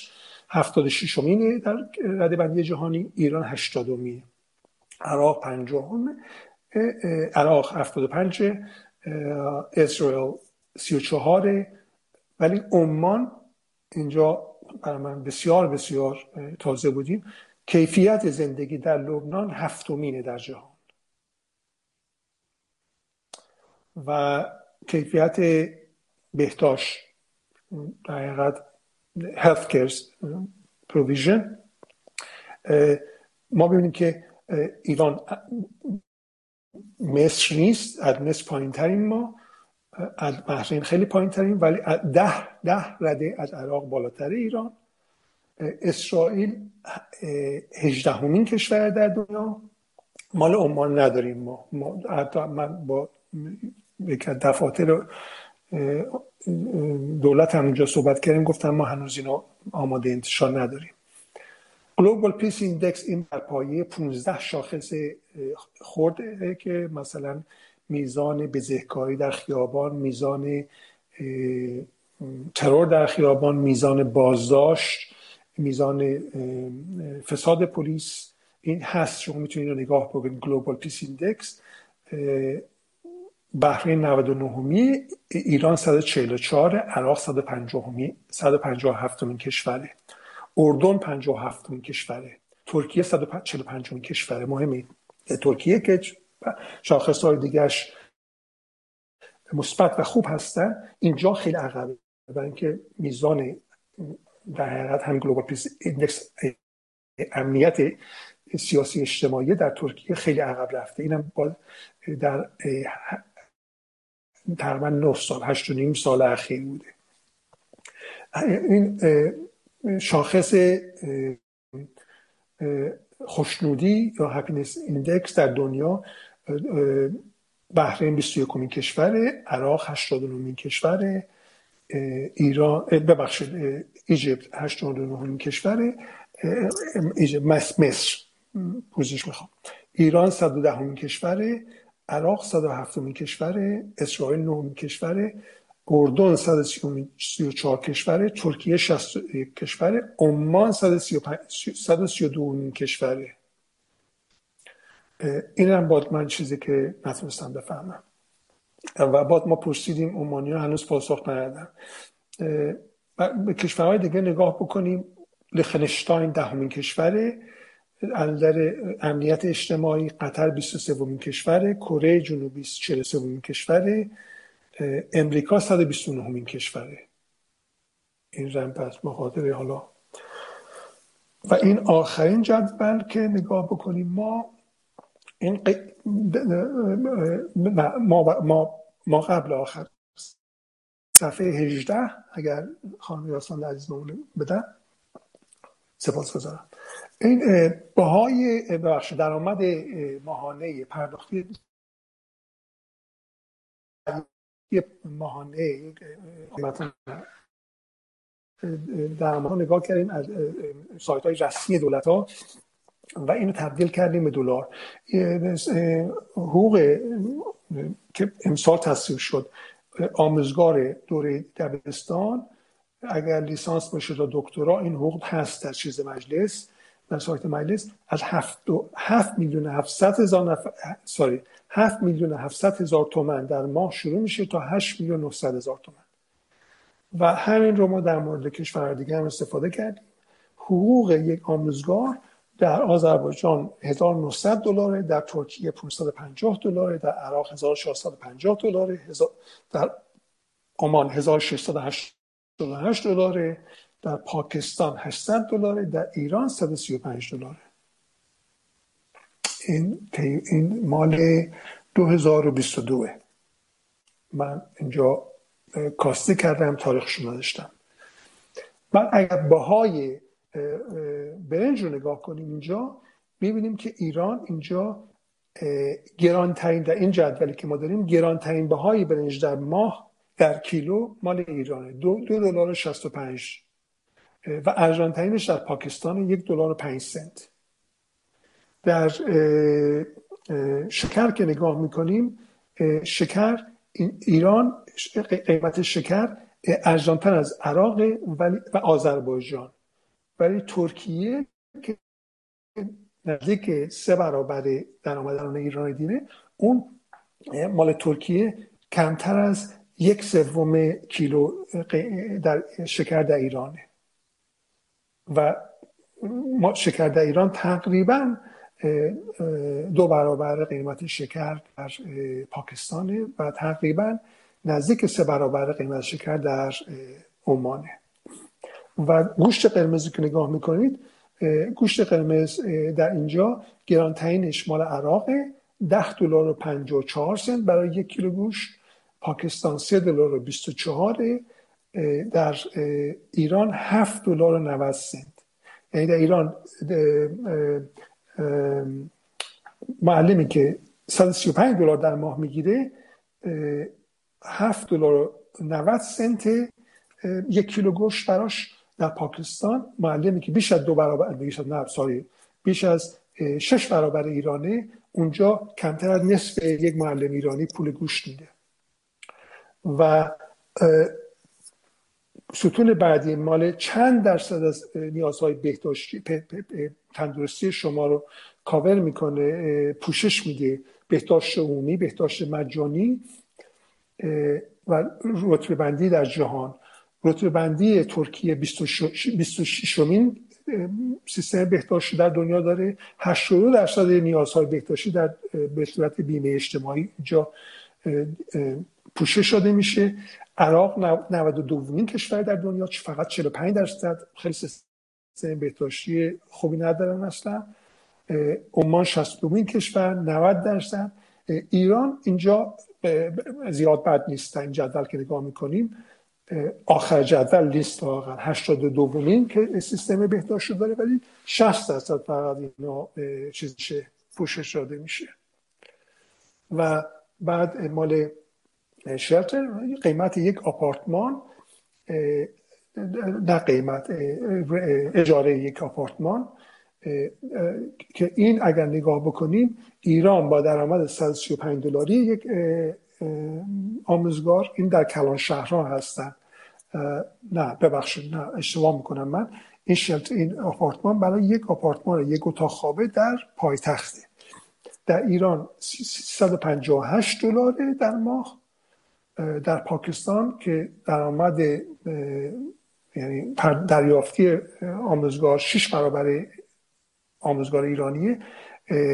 این یک چهارم تقریبا یک چهارم یک سوم کمی بیشتر یک سوم و اینجا گرانترینش مال عمان 583 دلار در ماه. و بعد آخرش شاخص well-being index of well-being که چقدر شما اگر یک باشه این صد درصد. یعنی شما از خیلی احساسی رضایت می‌کنه در زندگیتون. بالاترین شاخص رو اینجا ما در عمان داریم. هفت صفر هفتاد هشت و پایین این شاخص متعلق به ایرانه که صفر سی و پنج. ایران از عراق هم پایین تره و این آخرین جدول که فقط قدرت خرید یک همون چیز رو میده آموزگار رو میده و بعد value of life ارزش زندگی رو که اینها رو که ما محاسبه کردیم از روشی که من فکر می‌کنم 2012 یکی از استادایی که اون موقع دیگه اون موقع من وارک نبودم. ولی که اندرو آزوالد که هنوزم در که پروفسور اقتصاده و behavioral science فوق تحصیل دانشگاه آکسفورد این از اون برای این شاخص های کیفی استفاده کردیم. قدرت خرید اگر نگاه بکنیم برای یک آموزگار تازه استخدام شده در آذربایجان یک آموزگار در ماه می‌تونه 913 کیلو برنج بخره در ترکیه 420 در عراق 1000 کیلو در پاکستان در عمان 922 کیلو در پاکستان 761 و در ایران 50 کیلو برنج. همین رو اگر بر شکر نگاه بکنیم ایران یک آموزگار 177 کیلو می‌تونه با حقوق خودش برنج بخره در عمان 6000 کیلو در ترکیه 2800 کیلو. برای گوشت قرمز یک آموزگار اگر تمام حقوقش رو صرف گوشت قرمز بکنه 17 کیلو می‌تونه در ایران بخره گوشت قرمز. دومین کشور گران بعد از ایران 53 کیلوه که سه برابر ایران می‌تونه آموزگار بخره. ولیکن در کشوری مثل عراق این 137 کیلو گوشت قرمز بشه خرید. یک قیمت باهای یک ماشین خودرو یک تویوتا هوندا. این رو ما نگاه کردیم باز به سایت های خودم کشورها. نو. یه هوندا یا تویوتا نو یک یک یک لیتر رو 600 سی سی حجم بنزینش باشه. در آذربایجان با 25 ماه حقوق میده بخره ترکیه 34 ماه حقوق عمان 16 ماه حقوق پاکستان 31 حقوق ایران 244 ماه حقوق. یک آپارتمان یک اتاق خوابه که بخره با 55 متر. این 55 متر فیکس نیست. در موقعی بود 63 متر چون ما بعد پیدا می‌کردیم سمپلا در آذربایجان 86 ماه. در ترکیه 102 ماه. حقوقتون اصلا خرج نکنید. فقط پس انداز کنید. در ایران 260 ماه. بعد یک ویزیت یک رفتن دو روزه در بیمارستان. اگر بخواد اینو بپردازید این چقدر از حقوق شما رو می‌گیره؟ در آذربایجان سه ماه حقوق صرف صرف از حقوق شما رو می‌گیره. بالاترینش در عراق یازده روز از حقوق شما رو باید برید در یک ویزیت دو روزه که یک عمل جراحی کوچیک داشتید. در عمان این اصلا ندارید. چیزی صد درصد این پوش داره در پاکستان هشت روز. در ایران این شاخص بد نیست. پنج روزه. و مقدار درصدی که در هر هزار نفر شما تنف... مشکلات تنفسی دارید. آذربایجان نداریم ما اینو. در ترکیه 38 نفر. در هزار نفر. ناراحتی های تنفسی دارن. در ایران 360 نفر. این بهترین این شاخص مال عمانه که 21 نفر. value of life این که value of life این شاخص value of life این بر پایه نوسانات شرایط زندگی شما. یه مرتبه بهتر شدن بدتر شدن. نوسان رو هیچ وقت انسان دوست ندارن. این استبیلیتی این نبودن تلاطم رو همه ترجیح میدن. و بالاترین در این جدول مال عمان یک که صد درصد value of life که تمام بخش مختلف زندگی ارزش شده میشه. و اینجا عراق و پاکستان پس از ایران پایین ترین ارزش زندگی رو دارن در دیده چیزشون. بالا پایین ترین این ارزش زندگی در ایران ببخشید پایین ترین شاخص در این جدول مال ایرانه که صفر دوازده همه درصده. من از وقتی که بر خودم گذاشته بودم و آقای دکتر گذاشته بودن بر من گذاشتم پوزش می‌خوام اینجا تموم میشم من.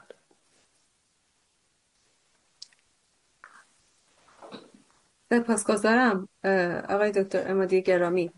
پیش از هر چیز من عذرخواهی می‌کنم به خاطر وضعیتی که پیش اومد و برای اینکه بعضی از دوستان محبت داشتن و احوال پرسی کردن خواستم عذرخواهی کنم برای وضعی که پیش اومد. به هر حال یه افت فشاری بود که خوشبختانه آقای دکتر نوریالا بودن که جور منو بکشن. بازم عذر می‌خوام از بینندگان گرامی از حضار. ارز کنم که نفر اولی که وقت گرفتن در این رابطه آقای امیر بیگلر. بفهمید خواهش می‌کنم. من درود میفرستم خدمت همه عزیزان سروران. خسته نباشید. بانو قیاسفند و جناب امادی جناب امادی قبل از هر چیز من آخرین باری که شما رو دیدم یه برخوردی با هم داشتیم در سال 2009 بود. تو هامبورگ تشریف آورده بودید. خانم که الان نامشون هم یادم رفت. خانم که پر سر صدا هستن اون موقع از ایران اومده شما باشون خانم خانم خانم علی نجات بله مسیح علی نجات بله. تشریف داشتم. ولی بزنم به تخته واقعا من دیدم تو فکر کردم همون سال 2009 هیچ گونه تغییری نکردی. من خواهش می‌کنم. دو تا سوال داشتم. یکی شما واژه اتوکراسی رو زیاد استفاده کردید. البته من اینو نمی‌دونستم نگاه کردم. در اصل یک نوع اگر اشتباه نکنم اقتصاد خودکفاست که مدیریت رو تقسیم می‌کنه به نهادهای مختلف. هر کی مسئولیت خودش رو داره و تصمیمات هم خودش می‌گیره همون نهاد می‌گیره. نمونهش هم که زده بود برای توضیح شرکت اپل رو زده بود که به اصطلاح خودش دستگاه رو تولید می‌کنه سافرش هم تولید می‌کنه تعمیراتش هم خودش پوشش میده و هر کدوم از اینا مستقل از هم کار می‌کنه یعنی محتوای این اتوکراسی بد نیست مثبت در اصل ولی ما در ایران می‌بینیم یا در روسیه می‌بینیم که این اتوکراسی تبدیل به یک سیستم مافیایی میشن. این بخش منفی این سیستم اقتصادی که تبدیل به سیستم مافیایی میشن یا اینکه از قبل تعیین شده است. یه توضیح اقتصادی می‌خواستم از شما. این یه سوال بود. چون واقعیت الان مثلا هم شکرم که شما مثال زدید. دادن دست این آخوند معروف به اصطلاح تنها کارخونه یا صنعت خودکفایی که در ایران بود شکر, شکر بود که از نیشکرش تا به دست مشتری توسط خود ایران همش تو ایران تولید می‌شد و از بین رفت. و این آخوند همه رو وارد می‌کنه. دلیل این هم که ارزونه به خاطر اون حالا نوع مرغوب یا چیز شکری که میاره به ایران اون یه بحث جداگونه است. دقیقا نمونه همون می‌تونه اتوکراسی باشه. ولی چرا به این صورت به صورت مافی تب... به اصطلاح یه سیستم مافیایی تبدیل میشه. یکی نگی لطف بکنید توضیح بدید. یکم کوتاه اشاره کردید گفتید در اصل این روندی که توسط سیستم اقتصادی اجرا شد جلوی رشد توسعه و رشد و توسعه اقتصادی رو در ایران گرفت. و ما دیدیم طبق اون آماری که شما نشون دادید سال به سال این وضعیت وخیمتر و بدتر میشه. اینو حالا بگم این در اصل سال سیاسی ولی اینو شما چجوری توضیح میدین؟ سپاسگزارم ازت. بفهمید خواهش می‌کنم.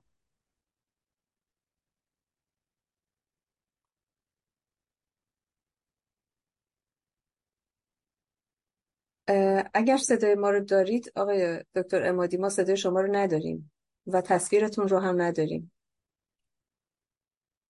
نمی‌دونم چی شد که ناگهان تصویر و صدای ایشون قطع شد. در حالی که ایشون در جلسه هستن اینطور که می‌بینم. صدای من رو دارید آقای امادی گرامی؟ بسیار خوب. وضع عجیب و غریبی امروز پیش اومده نمی‌دونم چرا. من فکر می‌کنم خود آقای بیگلر باید جواب سوالشو بده. جدید جواب جناب نور خودم نور خودم مسئول بشم. نه من می‌دونم که شما جوابشو داری به این دلیل میگم. آمده تشریف آورده آقای دکتر امادی پرسش آقای بیگلر رو تا انتها شنیدید؟ میکروفونتون بسته. است بله من شنیدم. بفهمید خواهش می‌کنم. بله در مورد بخش اول من آقای خیلی خوشحال هستم که شما دیدم. اون سفرهای سالانه به هامبورگ برای من خیلی سفرهای خوب بودن. برای اینکه خیلی من از دوستانی که از ایران تازه اومده بودن یا می‌رفتن و میامدن خیلی یاد گرفته های خوبی دارم از اونها. در مورد اتاکرسی شما درسته. یک سیستمی که الان بیشتر کلان شرکت های در حقیقت فراملیتی دارن اینو استفاده می‌کنن. این شما اپل رو استفاده کردید شرکت های دیگه هم هستن. مثلا الان زیمنس داره در بخش artificial intelligence این کار به کار می‌گیرن و منتها این درسته اینکه در ایران این مدل اقتصادی که در حقیقت شما خودکفایی که در تقسیم کار باعث افزایش بهرهوری و ارزش افزوده میشه در ایران و روسیه متاسفانه این به طور خیلی تخریبی داره استفاده میشه. یعنی تبدیل به یک تقسیم منابع و مسئولیت ها بر پایه قبیله گرایی سیاسیه که این political tribalism متاسفانه ما از روسا یاد گرفتیم. در مورد این این, این اثر این در اقتصاد ما متاسفانه ما آمار به روزی نداریم که بتونیم بگیم که این اتاکراسی چه مقدار در حال حاضر در 2022 چون ما هنوز آمارهای 23 نداریم در 2022 چقدر هزینه ایجاد کرده؟ ولی اون چیزی که می‌دونیم اینه که خود کسانی که در سیستم کار کردن در این اتاکراسی یعنی بخشی از این اتاکراسی بودن الان اومدن در مثلا کانادا هستن. یا در مالتا هستن یا در قبرس هستن. با اینها صحبت می‌کنید. اینها خودشون و این به نظر من این چیزی که ما نهاد فراموش کنیم. اینها خودشون میپذیرن که این سیستمی که داشتن سیستم بسیار ناکاراییه. یعنی یک موردی که من می‌تونم استفاده بکنم این کسی که تقریبا دو سال و نیم پیش اومده الان در مالتاست این میگفتش که من خودم فهمیدم که این قابل ادامه نیست. درجه این سهامی که داشته یعنی شر, این سهمی که داشته در پروژه مختلف اینو فروخت به شرکاش و اومدن بیرون.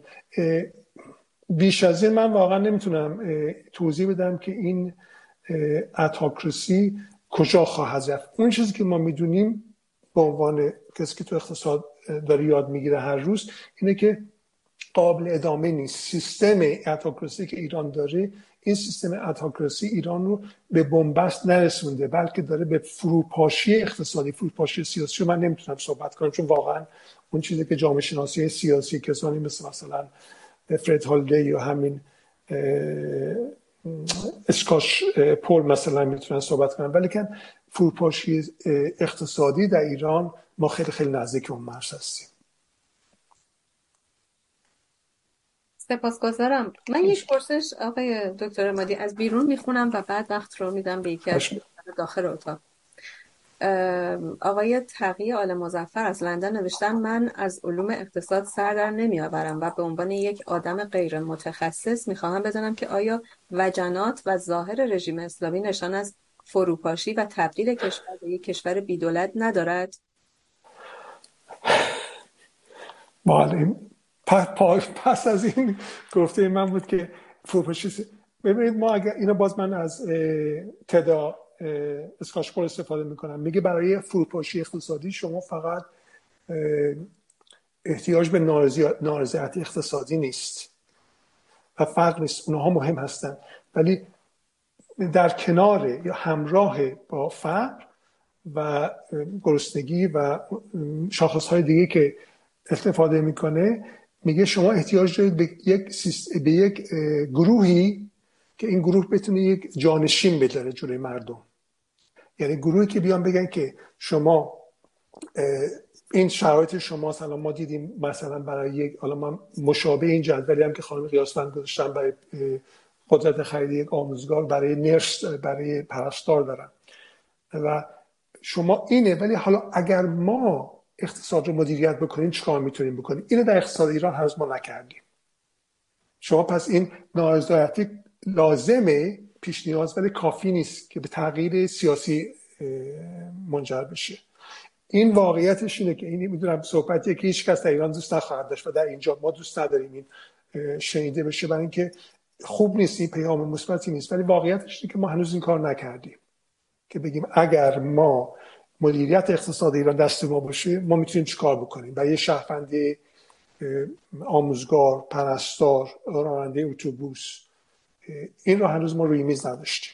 به این خاطر من تصور می‌کنم که فروشپاشی اقتصادی خیلی خیلی نزدیک این ما من آخرین آمارهایی که نگاه کردم مال دو هفته پیش این آمارهایی بودن مربوط به سیستم حمل نقل تهران. و سیستم حمل نقل تهران در, در این جوری که هست من تصور نمی کنم که شش ماه دیگه ما بتونیم با این قیمت ها این خدمات رو به شهروندان تهرانی بدیم. سپاسگزارم. از داخل اتاق آقای بهروز نامکی میکروفون در اختیار شماست بفرمایید. خیلی ممنون خانم قیاسفند با درود به جناب مادی و سپاسگزار تشریف فرمایید پرسش منم در همین راستا بود که شما توضیح دادید در مورد فروپاشی. من چهار تا حالا سوال دارم هر چند تا که بشه تونتون انجام میدم و چند توضیح. جناب مادی حالا که این توضیح رو خودتون دادید اگر چه اتفاقی به لحاظ تئوریک برای شما یعنی شما بگید به نظر تئوریک چه اتفاقی بیفته ما نمیگیم در حال فروپاشی است. می‌گوییم فروپاشی شد. یعنی تمام شد. از نظر اقتصاد تئوری من نمی‌دونم. چه اتفاقی بیفته؟ این اتفاق افتاده دیگه. دیگه نمیگیم می‌خواد اتفاق بیفته. این یه سوالم بود. دوم مهداد امادی فرض می‌کنیم الان رئیس بانک مرکزی ایران پس از رژیم جمهوری اسلامیه. یا یک وزیر آلترناتیو آقای امادی به عنوان کارشناس خاص یا متخصص دقیقا همون چیزی بود خود شما گفتید. آلترناتیو شما برای اقتصاد ایران که بتونه خودش رو احیا بکنه چیست؟ توی پرانتز فقط بحث تو, تو, رو یا رو بذاریم کنار. اگر اون رو بذاریم کنار آلترناتیو شما برای احیای اقتصاد چیه؟ آیا شما آماری از دخالت های روسیه چین و ایتالیا به شکل غیر قانونی هم داشتی تو گزارشاتی که تهیه کردی و اگر من از شما بپرسم ظرفیت اقتصاد ایران منابعی که شما می‌شناسید و مطالعه کردید در صورت روی کار نبودن جمهوری اسلامی و یک حکومت عرفی آیا این چنین هست که نیازمند به سرمایه گذاری های خارجی نباشد؟ ممنون. سپاسگزارم. آقای دکتر حمادی من میکروفون شما رو با عرض معذرت بستم. یک بار دیگه بعد میکروفونتون رو باز کنید. بله من اینجا شما سپاسگزارم که شما اینو کار می‌کنید ولی که اینجا من یاد معلم سال دوم دبستانم میفتم خانم قیاسفند که من همیشه تو کلاس خیلی صحبت می‌کردم زیاد. مثل شما میکروفون من نمیبست من میورد پیش خودش میشه و این راست میگم خانم دانش بود اسمش. دستش رو میذاش روی دهن من می‌گفت من در اینجا حرف می‌ذارم تا حرف نه نه من به خاطر اینو من به صورت تنز گفتم و سپاس گذارم من از یه شما رو من اینجا چیز می‌کنم سپاس گذاری می‌کنم. آیا من این آلترناتیو بانک مرکزی گفتیم این یه چیز داستانی من دارم به صورت شوخی. ولی که در زمان خیلی اون زمانی بود که من تازه دوره اشاره تمام کرده بودم یک روزی یک کسی از ایران اومده بودن در یه هیئتی و در, در, در این صحبت می‌کردن این پرسش شما رو همینطور پرسیدن. اینو من چیز نمی‌کنم بازنویسی نمی‌کنم که اگر شما بانک مرکزی رو به شما بدن شما پیشنهادتون برای بازسازی سیستم مالی بانک ایران چیه؟ همه اینها رو من می‌تونم در یک چارچوب نسبتا کوتاه واقعا کوتاه بکنم یکی اینکه آلترناتیو برای ایران چیه؟ ایران آلترناتیو داره. ما کشورهای مختلف رفتیم کار کردیم اونجا و این کشورها همه مشکلات خیلی آلبانی که واقعا بعد از دو تا پروژه هرمی آلبانی کاملا 75 درصد های مردم رفت سه ماه از بین رفت. تا روسیه زمان کابینه اول پوتین و کشورهای دیگه. ایران آلترناتیو داره. چون ایران هنوز نگاه بکنیم پتانسیل خیلی بزرگی داره ایران. منتها اتفاقی که میفته اینجا باز گفتم این چیزی نیست که هیچ کس دوست داشته باشه که من بگم اینجا ولی باید گفته بشه اینا که لاقل یک مقدار ما ها رو ما در ایران اومدیم. اگر شما نگاه بکنید ایران, ایران رو بکنید ده، دهک های مختلف از توان توان مدیریت توان یادگیری توان همکاری با دیگران توان تمرکز روی پروژه برای دادن نتیجه. ما آوردیم در ایران. دو دهه پایین ترین دو دهه رو گذاشتیم مسئول همه چیز. یه واقعیتیه. داریم نمونه هایی پاکت هایی داریم ما جزیره های کوچکی داریم که اینا خوب کار می‌کنن. ولی در سطح کلان اقتصاد که نگاه می‌کنیم پس ایران ما یک از که احتیاج داریم همون کاری که کشور دیگه که ما رفتیم انجام دادیم اینه که سیستم اداری ایران بازآموزی بشه. این نمیشه پاکسازی کرد. این کاری که در زمان انقلاب شد به نظر من یک فاجعه اداری بود. این بازآموزی کشورهای دیگه کردن. سیستم اداری رو سیستم قضاوت رو سیستم پلیس شهری رو در کنار. پس این انظر اداری این انظر ادمنستریشن انظر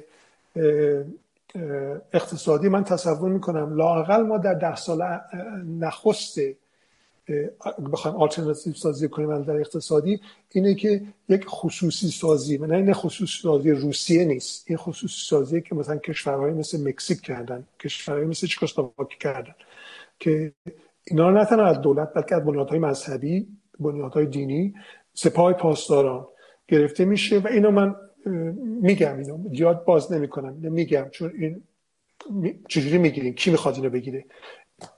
این پیش هم اینه. پیش نیازش هم اینه من فکر می‌کنم.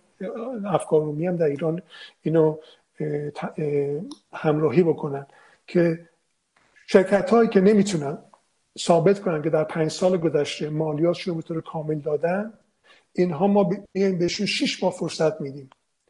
اگر نتونستن مالیات ها رو پرداخت کنن دولت میاد. همین کاری که در مثلا لهستان شد. اینترفرم دپ بدهی بین بانگاه ها و بدهی بانگاه به دولت. در چین کردن اینو و اینجا شما میاد شرکت هایی که مالیات گریز بودن چون خودی بودن چون امنیتی بودن چون دینی و مذهبی بودن اینها رو میاد و اینها رو می‌ذاره توی پروژه خصوصی میفروشید. و اینجا پرسش دیگه شما در, در مورد سرمایه گذاری خارجی ما کاری که در چکسلواکی بعد جمهوری چک کردیم و اسلواکی بود گفتیم بجز چیزهایی که صنایعی که حساسیت دارن مثلا توزیع برق. سرمایه گذاری خارجی ما آزاد می‌کنیم. پس رنو اومدن فیات اومد و وکس اومد صنایع خودروسازی گفتن ما در مناقصه شرکت می‌کنیم. و اتفاقا وکس واگن پایین ترین شده داشت. وکس واگن 400 میلیون دوچ مارک داشتن. رنو دو برابر اون بود. ولی ما اون صحبت کردیم. اون موقع من در وزارت اقتصاد و تجارت جمهوری چک بودم. چکسلواکی بود هنوز. و گفتیم آلمان چون میگه که آلمان میگه من هزار نفر در هر سال آموزش میدم. پس میشه این کار کرد که آلترناتیو هست که در مورد دخال آمار دخالت های روسیه و ایتالیا. من نمی‌تونم وارد این بشم. پس اینو بذارید به حساب ریسک گریزی من یا به گفته خیابانی ترس بودن من. ظرفیت اقتصادی ایران چیه؟ در صورت نبود، روی کار نبودن جمهوری اسلامی. خب این اگر بزرگی یکی از اون اگرهایی که من استفاده کردم ولی اتفاقا این اگر من بیشتر, بیشتر از پرسش های دیگه شما دوست دارم جواب بدم. من تصور می‌کنم اگر ما فردا این سیستم رو بگیم نیست سر کار و ما 15 ماه به خودمون فرصت میدیم شاید بشه 18 ماه شاید بشه 20 ماه ولی بیش از اون نخواهد شد. انتقال این بازآموزی سیستم اداری ایران و تشویق سرمایه گذاری در بخشهایی که حساسیت ندارن من فکر می‌کنم که ما کمتر از سه سال می‌تونیم درآمد سرانه حداقل دو برابر بکنیم. حداقل دو برابر انتظار من اینه که ما ظرف پنج سال به اینجا برسیم که درآمد سرانه ایران یک چیزی بین 8 تا ده هزار دلار باشه. چون شما این رنت ها رو که می‌گیرید خروج سرمایه رو که می‌گیرید که پارسال خروج سرمایه در ماه از ایران خروج سرمایه خاکستری یک میلیارد و دویست میلیون دلار در ماه بود. اینها نداشته باشید این ظرفیت اقتصادی که شما میگید اون ظرفیت اقتصادی رو می‌تونید بهش نزدیک بشید. سپاسگزارم. یک پیام از بیرون می‌خونم آقای دکتر مادی. آقای محسن دولی قاجار از مونیخ نوشتن من تصور می‌کنم با در نظر گرفتن کویر و مناطق خشک مقایسه سرکاری این کشورها معنادار نیست و شاید لازم باشد بیشتر بر منابع و جمعیت تمرکز شود. در غیر این صورت ترقی کره که کشوری با وسعتی بسیار کمتر از ایران است شکلی قلوف آمیز به خود می‌گیرد. بله اینو میشه دو جور نگاه کرد. بله این نبودن آب. الان ما در پنجره زمانی وارد شدیم که آب یکی از در حقیقت حساس ترین منابع مورد نیاز برای یک کشوره برای زندگی عادی. و این درسته. و ایران همواره دچار کمابی بوده. الان به خاطر برداشت نادرست از منابع آبی زیرزمینی و سدسازی هایی که به نظر من بسیار بر پایه اون چیزهایی که متخصصین میگن اون یک مقدار شرایط ما رو بدتر کرده. اما اگر ما نگاه بکنیم هم در عربستان و هم در قطر دارن این کار می‌کنن. از کبیر بودنشون استفاده می‌کنن و از نیرویی که از این پنل های تولید الکتریسیتی تولید برق می‌گیرن موفق شدن که آب, آب, آب شیرین ایجاد کنن. عربستان در این کلان شهری که داره ایجاد می‌کنه بیش از 85 درصد آب این کلان شهر رو از شیرین کردن آب و با برق غیر فسیلی دارن تعمین می‌کنن. یعنی این شما می‌تونید بعض همیشه این ممکن نیست. بعضی زمان ها می‌تونید شما یک چالش رو به یک فرصت تبدیل کنید. سوئد چالش زباله های صنعتی و پلاستیک رو به یک فرصت تبدیل کرد. الان سوئد داره از بریتانیا از اتحادیه پاشوکم انگلیس و اسکاتلند و ولز زباله می‌خره. این برای تولید انرژی. چون نیروهایی که شما از کویر بودن ایران شما می‌تونید این استفاده رو بکنید. از تمام ظرفیت ممکنه نتونید در ابتدا استفاده کنید. ولی برنامه ریزی درست یکی از که کاهش هزینه میده و افزایش فرصت این رو در ایران در حال حاضر ما عکس این داریم عمل می‌کنیم. سپاسگزارم. آقای آقای دکتر محمد فارسی از داخل اتاق. بفرمایید خواهش متشکرم. خانم قیاسفند ممنون از جناب امادی برای واقعا روشنگری برای من همطور که ایشون خودشون به خودشون رفرنس می‌دادن. من خیلی متوجه شدم که این رژیم ایران چه بلایی سر اقتصاد کشور ایران افتاده با فرمایشات شما. حالا من فقط دو تا سوال ساده داشتم. سوالم اینه که الان خب این روزها در جریان هستید که نمی‌دونم می‌خوان گروگان ها رو آزاد کنن پول بگیرن پول آزاد بشه. آیا این آزاد شدن پول های بلوکه شده می‌تونه هر گونه تغییری در وضعیت نابسامان اقتصادی به وجود بیاره؟ یه سوال دیگه هم این هست که فرمودید که ما بالاخره اگه این روند اقتصادی بازار بازار و اقتصادمون به همین شکل ادامه پیدا بکنه به ورشکستگی کامل سیاسی خواهیم رسید. من نه سوالم اینه اگر شاید یه خورده سیاسی باشه اگر نخواستینم جواب ندید. باید این به چه سطحی برسه تا مردم ایران بالاخره بیان کف خیابون و خودشون رو از شر این رژیم اسلامی راحت کنن. خیلی متشکرم اگر به سوالات من جواب بدم سپاسگزارم آقای دکتر پارسی. آقای دکتر مادی خواهش می‌کنم میکروفونتون رو باز کنید و بله. خیلی سپاسگزارم آقای دکتر پارسی. برای تشویقی که شما دادید همواره این من فکر کنم به هر کسی انرژی مثبت میده.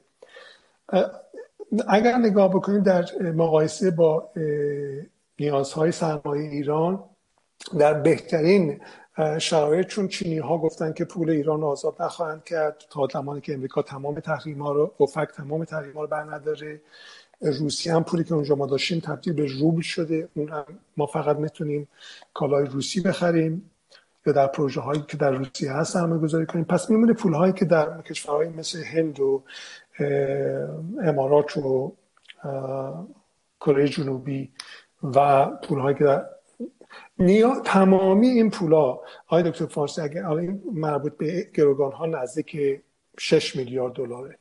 اما اگر تمامی این پول ها آزاد بشه کمتر از 50 میلیارد دلار خواهد بود. تمامی این پول ها فقط شما در صنعت نفت در ده سال آینده برای اینکه صنعت نفت ایران رو به میانگین بازدهی منطقه برسونید نه بهترین کشورها مثل نروژ 500 میلیارد دلار استفاده سرمایه‌گذاری احتیاج دارید.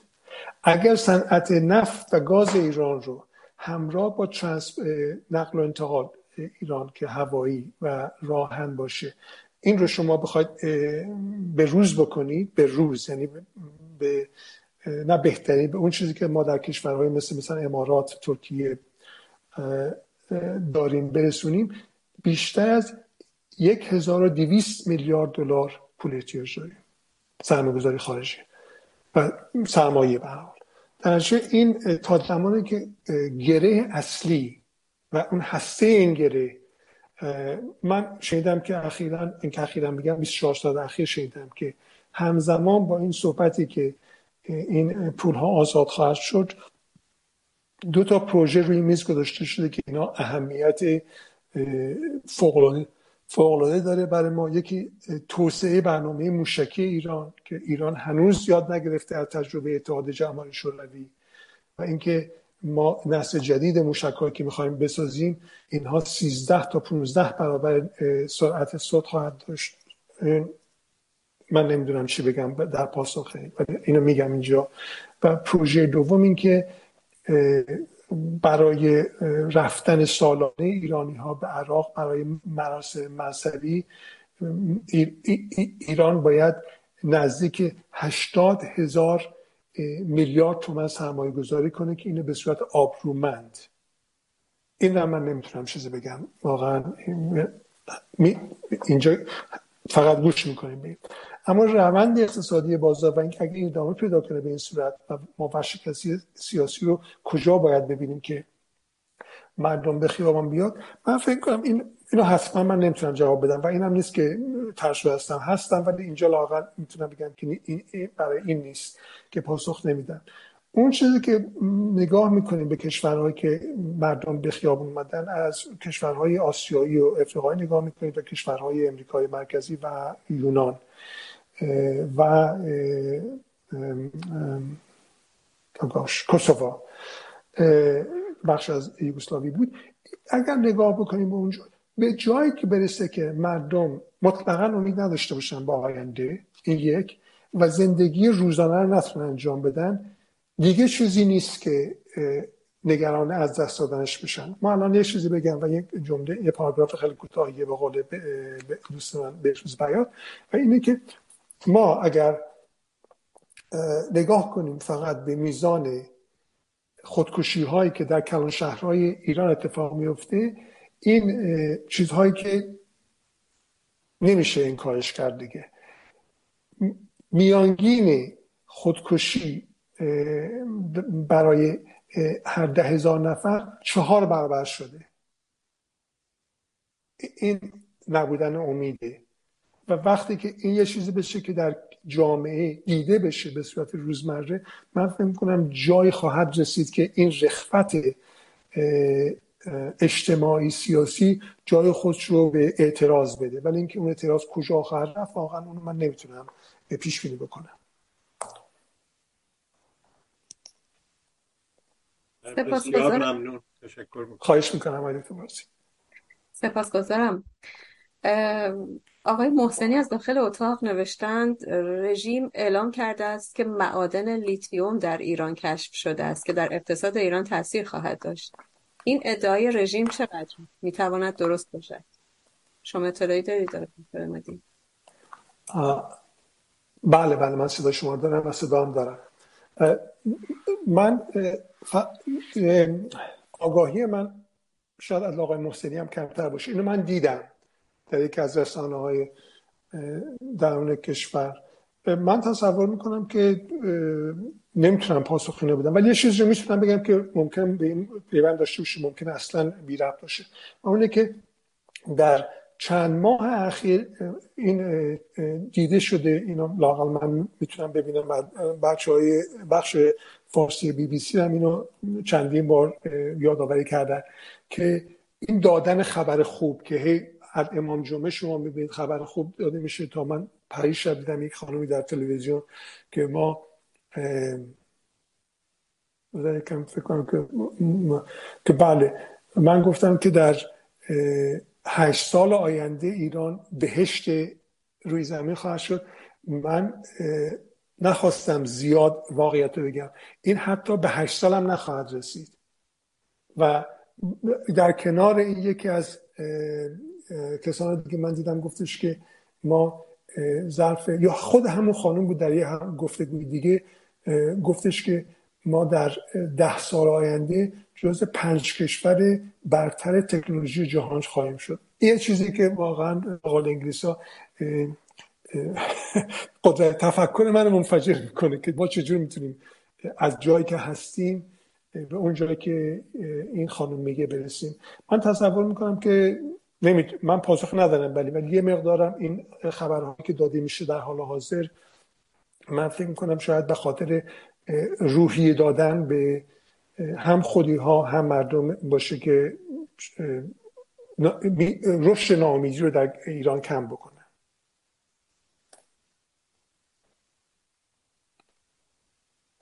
سپاسگزارم. از داخل اتاق آقای حسین عرب. بفهمید خواهش می‌کنم آقای عرب. با سلام خدمت دوستانی که تو اتاق زوم هستن و مخاطبین بیرون و همچنین با تشکر از آقای دکتر امادی که دعوت رو پذیرفتن و ما از به حال سخنان ایشون استفاده داریم می‌کنیم و واقعا اطلاعات خیلی مبسوطی بود در مورد وضعیت اقتصادی ایران. آقای دکتر من مطالب که شما گفتید در مورد اینکه تو انقلاب 57 بازاری یا نقش مؤثری داشتن من تو شک ندارم. من خودم عقیدم اینه. دلیلش هم این بود که خب می‌دونیم که در قبل از انقلاب کم کم نقش بازار کمرنگ می‌شد و به جا شرکت های بازرگانی جایگزین اینا می‌شدن.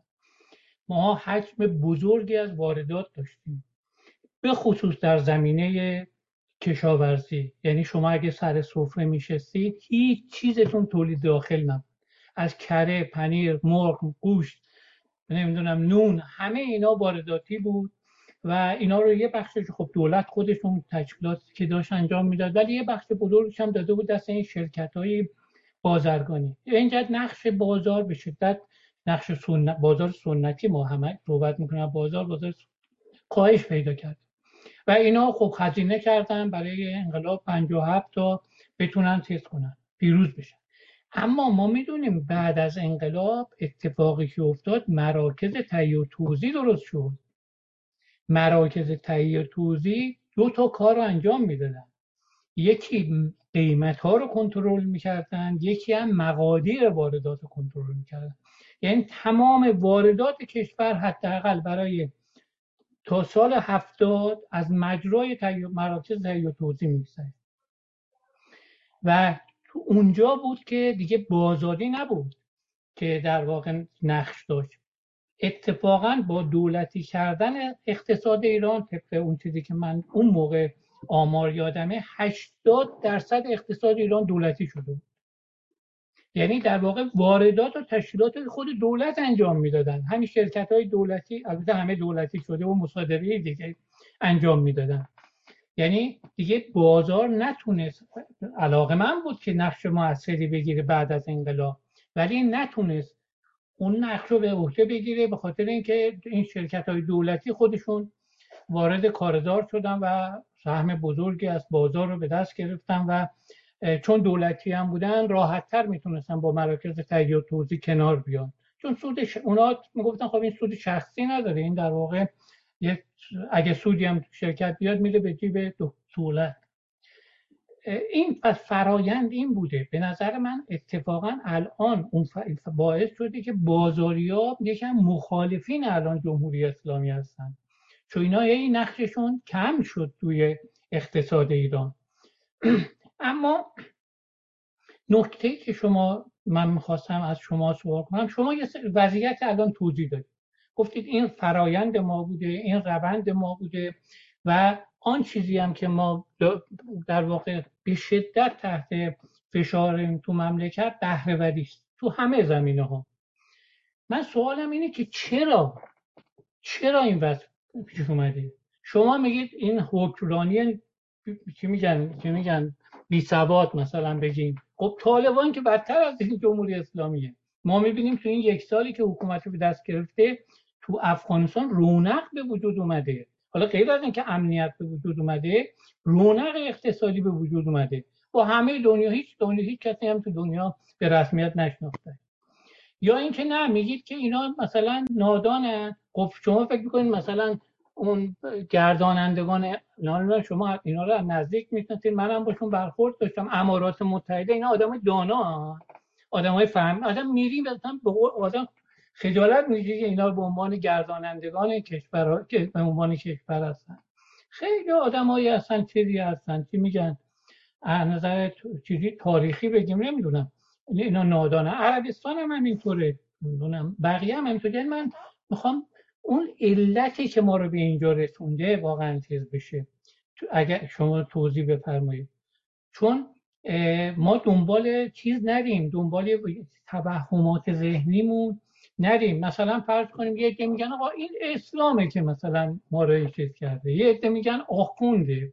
نمی‌دونم هر به اون چیز خودش دیگه.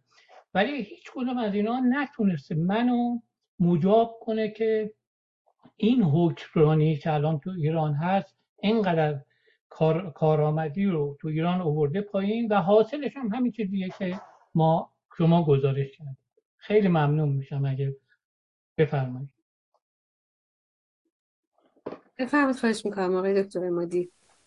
با سپاسگزارم ما محسنی. آقای عرب پوزش می‌خوام. من همه رو یادداشت کردم. پرسش ها رو از اونها می‌خونم. بله. سپاسگزارم از این توضیح که برای سیستم تهیه و توضیح دادید. این سیستم تهیه و توضیح چند به انرژی پشتش بود. یکی این بود که همونطور که شما اشاره کردید کنترل تورم بکنه. به ویژه در برهه که پشت سر گذاشته ایران مربوط به جنگ و به ویژه در اون دوره خیلی مهم بود که اون دهک هایی که در جامعه که بیشتر نیروی انسانی رو برای جنگ عرضه می‌کردن اینها فشار اقتصادی باعث در حقیقت فروپاشی اقتصادی این خانوارها نشه. ولی چند اتفاق افتاد اینجا در کنار این, این بود که این بخش پایانه شما مربوط بازار هم درسته که بازار جای پاش کوچکتر شده اقتصاد ایران. ولی که خود بازار آی عرب این دو بخش داشت در هم از دوره 55 1355 بگیریم تا حقیقت 1000 نه سال بعد از 57 66 67 و اون این بود که یک سری بازار بود که بازارهای های خودی بودن که اینا وارد دولت هم شدن. یعنی در سیستم های دولتی ایران در وزارت بازرگانی وزارت صنایع اینا جای پا داشتن. در سیستم تهیه و تامین خریدهای مثلا خودروسازی اینا چیز داشتن و یک مقدارم بازاریایی بودن که حالا اسلامی هم بودن و چی بودن ولی به بازی گرفته نشده این من کاسی از منه. من باید این اشاره می‌کردم که وقتی که صحبت بازار می‌کنیم بازاری های بودن چون اینو اسکاشفول میگه ولی من نگفتم که بازاری هایی که جز رژیم بودن چون در آمدن رژیم اینها سهم کلیدی داشتن و حاضر بودن با پارامترهایی که آخوندا گذاشته بودن برای در ابتدای انتقال لاقل زمانی که خمینی بود با اون پارامترها کار بکنن. دلیل بهرهوری پایین اقتصاد ایران چیه؟ و اینکه چرا طالبان این درسته شما شاخص ها که نگاه می‌کنید در مورد طالبان هم در مورد توزیع کالا هم در مورد تورم و هم در مورد ارزش پول حاکمیتشون کارنامه مثبتی دارن. جهش اقتصادی نبوده ولی به حال دارن از منفی به مثبت تبدیل می‌کنن. اما چرا بهرهوری در ایران کمه؟ میانگین ماشینالاتی که در خودروسازی ایران هست برای کار برای نیروی کار این میانگین الان شده نه سال. یعنی عمر یک سیستم پرسی که شما دارید یا سیستم قالب پوسته موتور یا سیستم فریویل گیربکس. میانگین این عمر در ترکیه ماشینالات در خودروسازی پنج ساله. یعنی یک کارگر ایرانی اگه بگیم به همون اندازه کارگر ترک موتیویشن داشته باشه اشتیاق داشته باشه برای کار باید با ماشینالاتی کار بکنه که دو برابر قدیمی تر هستن.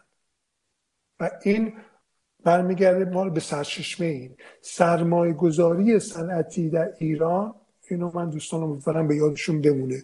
سرمایه گذاری صنعتی در ایران از 1981 تا به حال یک دهم سرمایه‌گذاری خالص یعنی بعد از اینکه شما استهلاک رو بردارید از 1981 تا به حال یک دهم یک درصد بوده. متوسط سرمایه گذاری خارجی در ترکیه پس از برداشتن استهلاک بین 3.5 تا 4 درصد بوده. وقتی شما سرمایه گذاری نکنید بهرهوریتون پایین میره. با سپاس. سپاس از شما. نفر بعدی که وقت گرفتند آقای بهروز نارمکی. بفرمید خواهش می‌کنم. میکروفون در اختیار شماست. من متشکرم.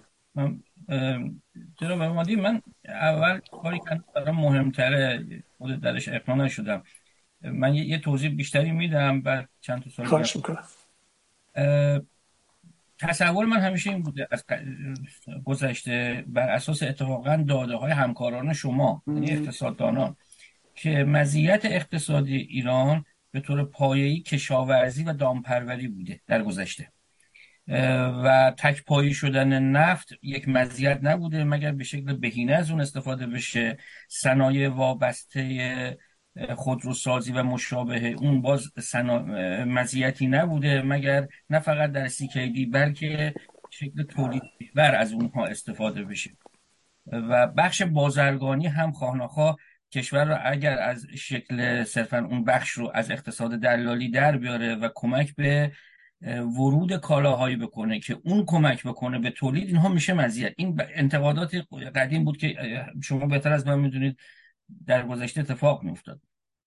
پس از واقعیات اقلیمی که دیدیم. حالا بخش اعظمش رو شما بهتر می‌دونید که سوء مدیریت رژیم این, این رو به وجود اوورد و هر دلیل دیگری انسانی و استعداد طبیعی کشور ایران برای خشکسالی. در نتیجه مزیت رو ما از کشاورزی و دامپروری دست دادیم. خب ما کشور اقتصادی مادر هم نبوده ایم و نمی‌تونیم به راحتی بشویم. اینجا من همون سوال دوباره دارم تکرار می‌کنم. مزیت اقتصادی که شما به عنوان کارشناس جهت یک آلترناتیو نه نه اون توضیحاتی که دادید هم اصلاحاتی می‌کنیم نیروها رو آموزش میدیم نه. خود اقتصاد ایران چه مزیتی داره که از اون به عنوان یک آلترناتیو بشه چشمانداز داشت؟ باز تکرار می‌کنم با توجه به که ما اقتصاد مادر که نبودیم صنعتی نبودیم کشاورزی دام پروری هم که اقلیممون حالا به بعد دیگه اجازه نمیده. هندونه خربوزه بخوایم تولید بکنیم بگیم دلارش اومد. حالا این دلار رو متوجه اصرار من شدید. این یکی بود. یکی همچنان من پاسخ نگرفتم که فروپاشی بشود. یعنی این فعل اتفاق بیفته. شاید به این دلیله که شما در آمارهایی که می‌دادید من همیشه علاقه دارم بدونم ده تا کشور آخر جدول دنیا کجاست. یعنی اون ده تا رو مفروض کنم که در آنجا اقتصاد فروپاشی شده است. خب؟ اینو به خاطر استفاده خودم به عنوان فعال سیاسی که می‌خوام بعدا برم از نظر علمی ببینم میشه از این استفاده کرد که حتی حتی می‌شود فروپاشی بشود. مثلا هایتی شد نیجر یا نیجریه شد گواتمالا شد چند صد درصد مثلا تورم پیدا کرد ولی رژیم چنج اتفاق نیفته. از این جهت پرسیدم شاخ... بلاز علمی شاخص های فروپاشی شد نه که می‌شود. این رو من نگرفتم. یه توضیح هم بدم شاید کمک بکنه در مورد این صحبت آقای عرب بود. بله بنده هم از شاهدین زنده هستم که بازار سنتی کمک می‌کرد. سازمان فجر اسلامی وجود داشت که وقتی اعتصابات از مهر ماه به بعد اتفاق افتاد در اون دوره مینیبوس هایی رو درست می‌کرد می‌زد مینیبوس تعاونی امام خمینی بعد اینا اعتصاب کرده بودن کمبود شده بود وجود نداشت اما این می‌رفت مرغ توضیح می‌کرد در میون اعتصاب کننده ها و شبکه های این شکلی داشت. البته امروز هم هستن داوطلبان بسیار بسیار زیادی که حاضرن این پول رو کمک بکنن. اما رژیم چون خودش این کاره بوده اولین کاری که می‌کنه نابود کردن اون کسیه که کوچکترین انگیزه حمایت مالی از هر نوع کنش اقتصادی داشت. این, هم توضیح دادم برای بیننده ها که متوقعی همچی چیزی نشدن برای من رو اون سوال دو تا سوالم هستم. ممنونم که شما بیشتر توضیح می‌دید و من یاد می‌گیرم. ممنون. سپاسگزارم. آقای دکتر مدین میکروفون. سپاس. سپاس گذارم آقای نامکی بله من تحصیل می‌کنم شما که شما نداشتید. من پاسخ ندم. و این بله به ویژه پرسش دوم شما. این پرسش اول شما رو که تکرار کردید آقای نامکی من نفهمیدم اینو دفعه پیش. اونا نخواد که شما بعد پرسیدید برای که فارسی من زیاد چیز نیست. خوب نیست. زیاد که نه اصلا خوب نیست. این مزیت اقتصادی که شما الان من نگاه وقتی گفتید مزیت اقتصادی برای من جا این competitive advantage شما دارید صحبت می‌کنید اینجا. بله.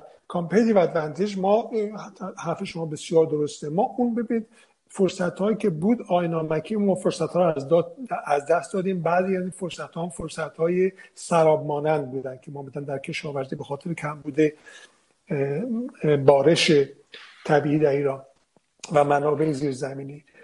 پس اون من حالا فهمیدم این مزیت اقتصادی ایران اگر ما بگیم در کوتاه مدت این مزیت اقتصادی ایران رو ما می‌تونیم سه, سه, سه توضیح بدیم. که اینکه ایران یک hub انرژی بشه یعنی خرید و فروش ایران بازار بورسی پیدا کنه که خرید و فروش انرژی آینده یعنی future markets انرژی برای کشورهای منطقه برای عراق اینا هیچ کدوم ندارن. عربستان تازه شروع کرده اینو از طریق آرامکو. ولی که هنوز این پخته نشده. این امکان برای ایران هست برای اینکه هم از گاز هم از نفت هم از همسایه که داره. ما همسایه همه هستیم. از قزاقستان بگیرید تا آذربایجان تا عراق و کشورهای جنوبی خلیج فارس. ما یک همچین فیوچر مارکتی داشته باشه که ایران اونجا با مثلا حتی چون ما با یک پروژه امریکایی انجام دادیم که آینده منطقه چیه؟ ایران مثلا با دریافت نیم درصد بتونه این خرید و فروش های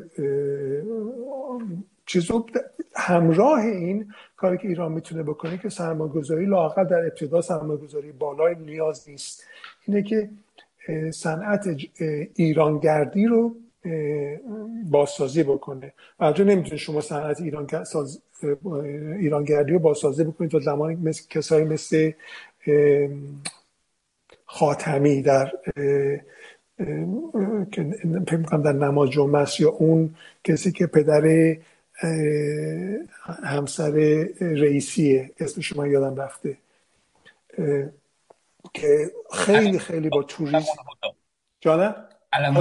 سپاس گذارم شما نمی‌تونید انجام بدید. تا زمانی که اینا میگن که این آمدن اینا یعنی برگشتن فحشا مثل اینکه الان در ایران ما خودفروشی نداریم.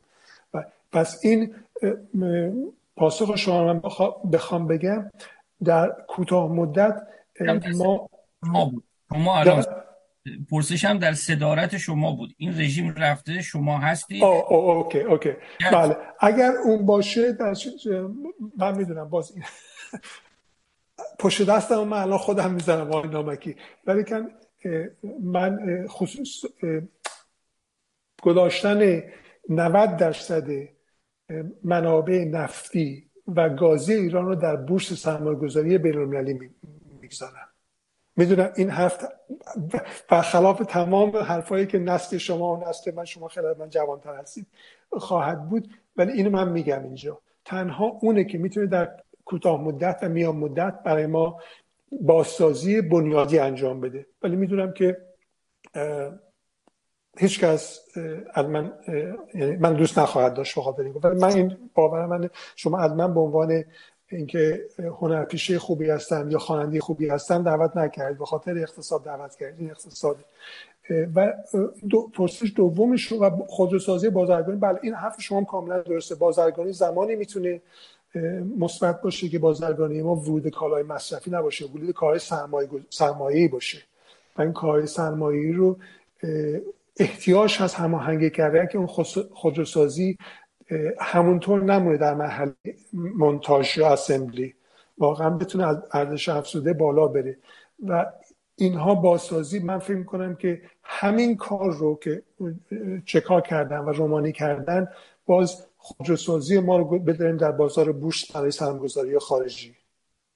این رو بخش کوچیکش من داشتم انجام می‌دادم. من نه با گروه هشت نفری که سیات اسپانیا رو ما بیاریم در ایران. تمام صنایع خودروسازی که در تهران هستن اینو ما دو, دو بخش کنیم. یک بخش اینو سیات بگیره. و اینها بیش از پنجاه درصد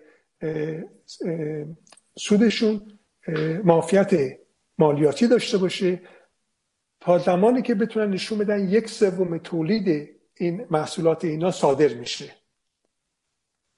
اینجا. این رفتن هیئتی از سیات هم رفتن بعد شب برحال خوشش نیامد تهران از این ایده. اینکه فروپاشی کجا بشه یعنی شاخص ها کجاست ده کشور چیز بله این به نظر من پرسش جاستیفه قابل توجیهیه که شما چرا می‌خواید اینو بدونید. زمانی که این این به نظر من باز من میگم تورم 50 و 60 و 70 درصد چیزی نیست که حاکمیت نتونه مدیریت بکنه اینا چون که داریم می‌بینیم می‌کنن. با چاپ پول و ببینید من حرفایی که اینجا می‌زنیم دوست نخواهیم داشت ولی باید گفته بشه نظرم هنوز وقتی که حاکمیت اعلام می‌کنه از طریق شاخه های خودش که ما سی هزار خودرو می‌ذاریم برای پیش فروش دیویس هزار نفر ثبت نام می‌کنن و دیویس هزار نفر سپرده این اگر همراهی نیست آقای نامکی چیه؟ ما داریم همراهی می‌کنیم. یعنی ما خودمون رو بخشه اگر وقتی میان در زمان احمد نژاد میگن که ما می‌خوایم فروش زمین زمین کشاورزی رو با, با تأمین با آب و برق کنیم و 500 هزار نفر میان اونجا ثبت می‌کنن و از این 500 نفر 600 نفرشون فقط می‌تونن دریافت کنن. این ما پس همراهی داریم می‌کنیم. به زمانی برسیم آقای نامکی که من شاید میگم که این شاید شاخصی باشه که برای من از همه که این همراهی پنهان یا همراهی غیر مستقیم یک درصدی از اون چیزی باشه که الان هست. یعنی وقتی حاکمیت میگه من دارم فلان واحد صنعتی رو به بورس می‌ذارم و ظرف 24 ساعت دو برابر میزانی که حاکمیت می‌خواد میان سهامون رو می‌خرن. اینها اگر همراهی نیست پول توی جیب حاکمیت گذاشتن نیست پس چیه؟ تا به اونجا نرسیم که مردم خودشون رو جدا بکنن کارنامه خودشون رو جدا بکنن بگن ما حاضر نیستیم دیگه همراهی کنیم باشون این زندگی رو واقعا قابل تداوم نمی‌بینیم برای خودمون به اونجا نمی‌رسیم. در من این تورم 60 درصدی که دوستان اخیرا گفته بود که تورم به 100 درصد برسه فروپاشی سیاسی میشه. لاقل این تجربه من نیست. ممکنه من اشتباه بکنم. جواب دادم آقای نامکی سپاس از شما. متشکرم. خواهش سپاسگزارم. آقای محسن تقوی از خارج از اتاق زوم از وین نوشتن می‌خواستم بدانم نظر دکتر امادی در مورد کمک هایی که برای بقای رژیم اسلامی از طریق آزاد کردن دارایی های فریز شده ایران انجام می شود چیست؟ آقای دکتر امادی من خیلی تند خوندم درسته؟ شما شما من من دارم تمرین می‌کنم که تند بنویسم اگر اگر دوست دارید می‌تونم یک بار دیگه خوبه خانم قیاسفر تونستم بنویسم من. بسیار خوب. پس میشنویم پاسخ شما. بله. من می‌دونم که اینو همه اینجور می‌بینن. این نگاه و ترجمه من نیست آزادسازی پول. غرب یا تمام کشور در دنیا پارامترهای خودشون رو دارن رده بندی می‌کنن. نیازهایی که دارن هدفهایی که دارن. برای اونها برای امریکا برای کشور اروپایی حالا بعد امریکا شروع می‌کنیم. مهمترین چیز اینه که ایران حاضر بشه قنیسازی رو کم بکنه چون اصلا تمایلی به درگیری نظامی وجود نداره با ایران. در هیچ رده در هیچ حوله جغرافیایی غرب چه امریکا شمالی چه اروپا. و در کنار این اگر آزاد کردن پول های پولی به ایران داده نمیشه. این پول خود ایرانه که رژیم پولش بسته شده. به خاطر فعالیت های مشکسازی و قنیسازی و تمام اینها و پولشویی. پس این آیا بقای رژیم بله میشه ترجمه کرد که بقای رژیم. این ترجمه من نیست. این چیزی که غرب داره هزینه کاهی می‌کنه برای مدیریت بحرانسازی ایران. من تکرار می‌کنم اینو. که بحران هایی که ایران داره انجام میده می‌سازه در منطقه و در جهان. غرب داره مدیریت می‌کنه اینا یعنی به ایران میگه اگر شما می‌خواید این پول ها آزاد بشه این این که پول آزاد میشه این نیست که فردا ایران می‌تونه دستش روی این پول بذاره هر جوری می‌خواد استفاده کنه به حوسی ها بده یا به حماس بده یا به حبس جیش بده. نه. این پول ها زیر نظارت هنوز افق خواهد بود که آیا شما دارو می‌خرید آیا مواد خوراکی می‌خرید آیا کالاهایی می‌خرید که کاربرد دوگانه نداشته باشه. در این من اینو به این صورت بیشتر می‌بینم که غرب در راستای منافع خودش می‌خواد دوری بکنه از رو در روی مستقیم از ایران. ولی اینکه می‌خواد رژیم ایران بقا پیدا کنه لاقل من در اروپای سه اینو ندیدم. من واقعا ندیدم. من دفاع اروپا نمی‌کنم. انقدر کارهای اشتباه و نادرست کردن در پرنسیپ های حقوق بشر که در واقعا نیم ساعت زمان احتیاج دارم من رو بگم. اما این آزادی پول هایی که امریکا همراهی کرد نزدیک انتخابات هستن اینا نمی‌تونن وارد یک درگیری بشن. و حاضر هم نیستن چون ایران اون اهمیت رو نداره در حال حاضر. ولی اگه یه زمانی بشه که مردم همونطوری که شد چند ماه پیش واقعا نشون بدن که ما حساب خودمون رو می‌خوام جدا بکنیم از رژیم اون موقع ممکنه ما شاهد فشار بیشتری از بیرون بشیم. ولی اینکه ما انتظار داشته باشیم که تفنگدار به ایران خلیج فارس بیاد یا کردستان عراق بیاد این من اینو میگم اینجا. اگر درست نگفتم حاضرم بپذیرم اینو. هیچ زمان این اتفاق نخواهد افتاد. برای اینکه ایران خیلی پروژه پیچیده و هزینه بالاییه برای یک همچین تغییری. سپاسگزارم آقای دکتر امادی من یه خواهش از شما دارم با توجه به اینکه ما وقت اندکی داریم تا انتهای نشست البته فکر می‌کنم آقای بهبهانی گرامی به ما یک فرصت فکر می‌کنم هلوهوش پنج دقیقه ای رو بدن. برای اینکه ما یک مقداری هم نشستمون رو دیر شروع کردیم.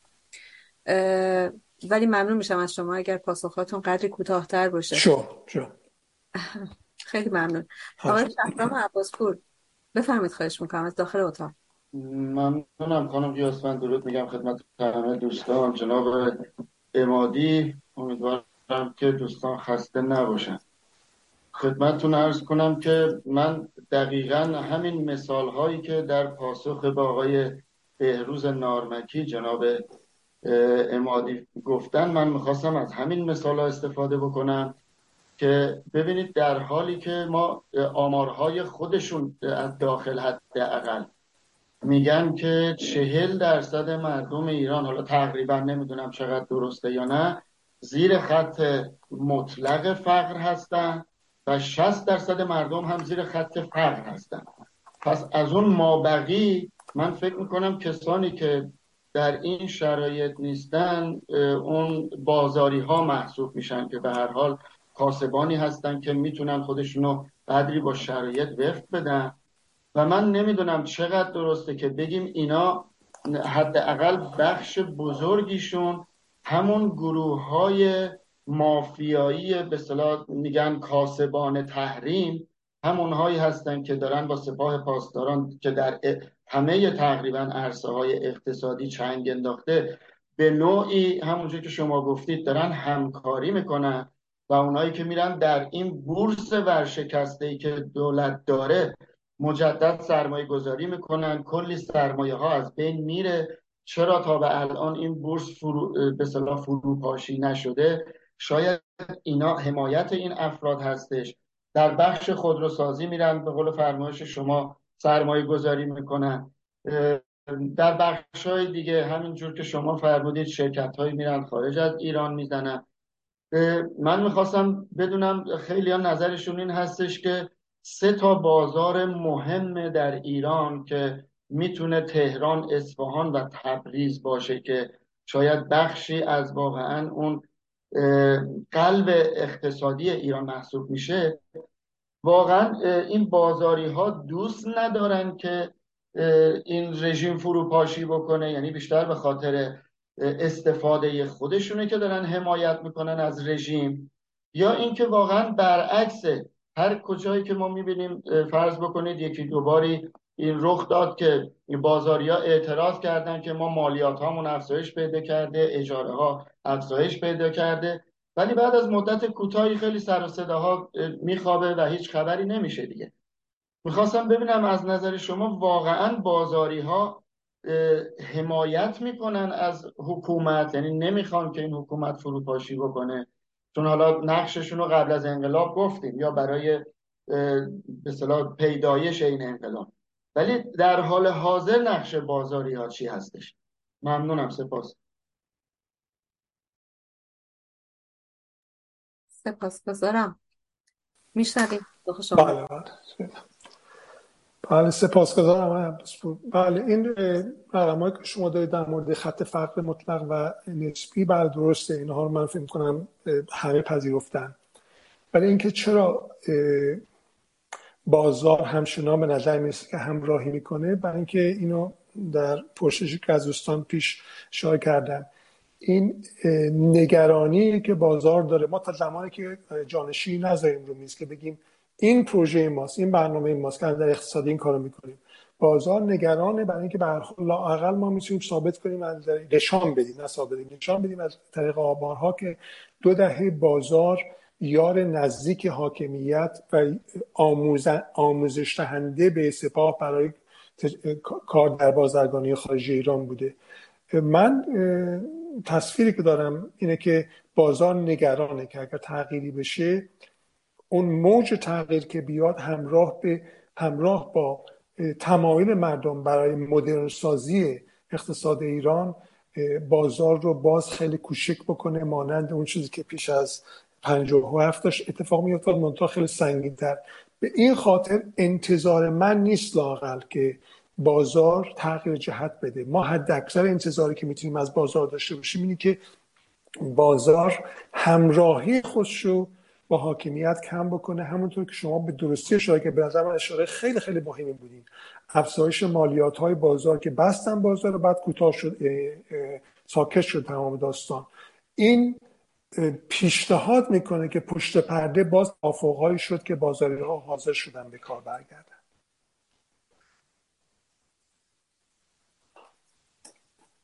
خیلی ممنون. و نفر بعد آقای امیر بیگلر. معذرت می‌خوام. خیلی خیلی ببخشید. آقای حسن دانشور بفرمید خواهش می‌کنم. خیلی ممنون. من فکر یه دقیقه بیشتر وقت ندارم. خسته نباشید. خیلی آره. ممنونم آگه بیچی من همین یه دقیقه سعی می‌کنم فقط سوال متر کنم. جناب دانشور پوزش می‌خوام. وقت منم استفاده کن نه خواهش می‌کنم. چرا؟ چون من نه نه وقت منم استفاده کن چون من یه بار صحبت کردم.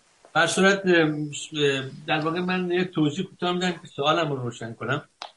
همونجوری به درستی گفته سخنران گفتن نا- برای تغییر اوضاع اجتماعی ایران فقط نارضایتی اقتصادی کافی نیست و یه نیرویی باید باشه که توضیحات مردم بده که پذیرش مردم بشه توضیحات تا بتونه کارایی کنه. ولی خب ما می‌دونیم که در واقع زمانی که جمهوری اسلامی نباشه این سقوط کرده باشه به هر شکلی که ما نمیشیم یک یک دستگاه اداری یک بروکراسی یا یک دولت موقت یا یک دولت گذار نیازه که ما رو راه رو باز کنه و رسیدن به دولت دموکراتیک که اون ایده های درست راجع به اه، بازگشت مشکلات میگم بازگشت راجع به برگردوندن اوضاع به شکل عادیتر و یا به طرف جلو اقتصاد شکل دادن به اقتصادی مناسب برای کشورمون.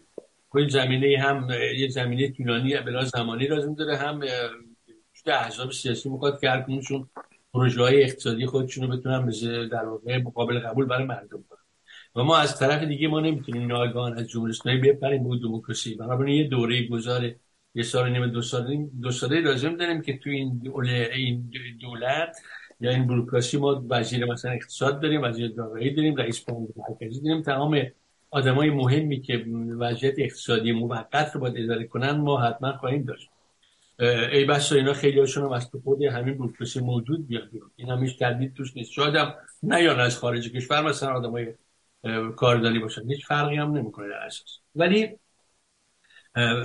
بحث من سوال من اینه که شنیدم که جناب امادی مشاور اقتصادی اتحادیه اروپا بودن و کارشون مشاوره دادن در زمینه. حالا می‌خواستم سوال کنم. آیا شما هیچ حالا نمیگم اینو بگین مشورت الان بدین چون وقت نیست. آیا هیچ اندیشه ای که داشتید فکر کردید که به این دولت گذار یا به این به این تشکیلات موقتی که باید جامعه ما را از یک سیستم غیر دموکراتیک به سیستم دموکراتیک هدایت کنه چه مشاوره اقتصادی می‌تونیم بدین؟ یا یا آیا فکر کردین که چه میشه داد؟ به خاطر که حال آدمایی که نام بردین این وزرایی که گفتیم یا رئیس بانک مرکزی قدرت نامحدودی نداره. برای که این دولت دولت دموکراتیک نیست دولت منتخب نیست. ولی از طرف دیگه مشکلات داره. به طور قطع اولین مسئله احتمالاً مواجه شدن با اون اولیگارشی های اقتصادی که قدرت سیاسی رو دارن. یعنی اون رفتن دیگه. لا- لا- لابد یکی سرسامون دادن به وضعیت پولا و امکانات مالی یا کارکنجاتی که از دست اینا گرفته میشه هست. ولی آیا چارچوب کلی اندیشیده شده؟ این یک. سال دوم آیا شما به این دولت در گذار یا دولت موقت کارشناسی بدید یا مشاوره بدید؟ بخیر. خیلی ممنون. بفهمید خواهش سپاسگزارم خانم یاسمین بله سپاسگزارم آقای دانشور که بله این برای دوره انتقال بله ما من اینه که میگم من نیستم دیگه ما هستیم.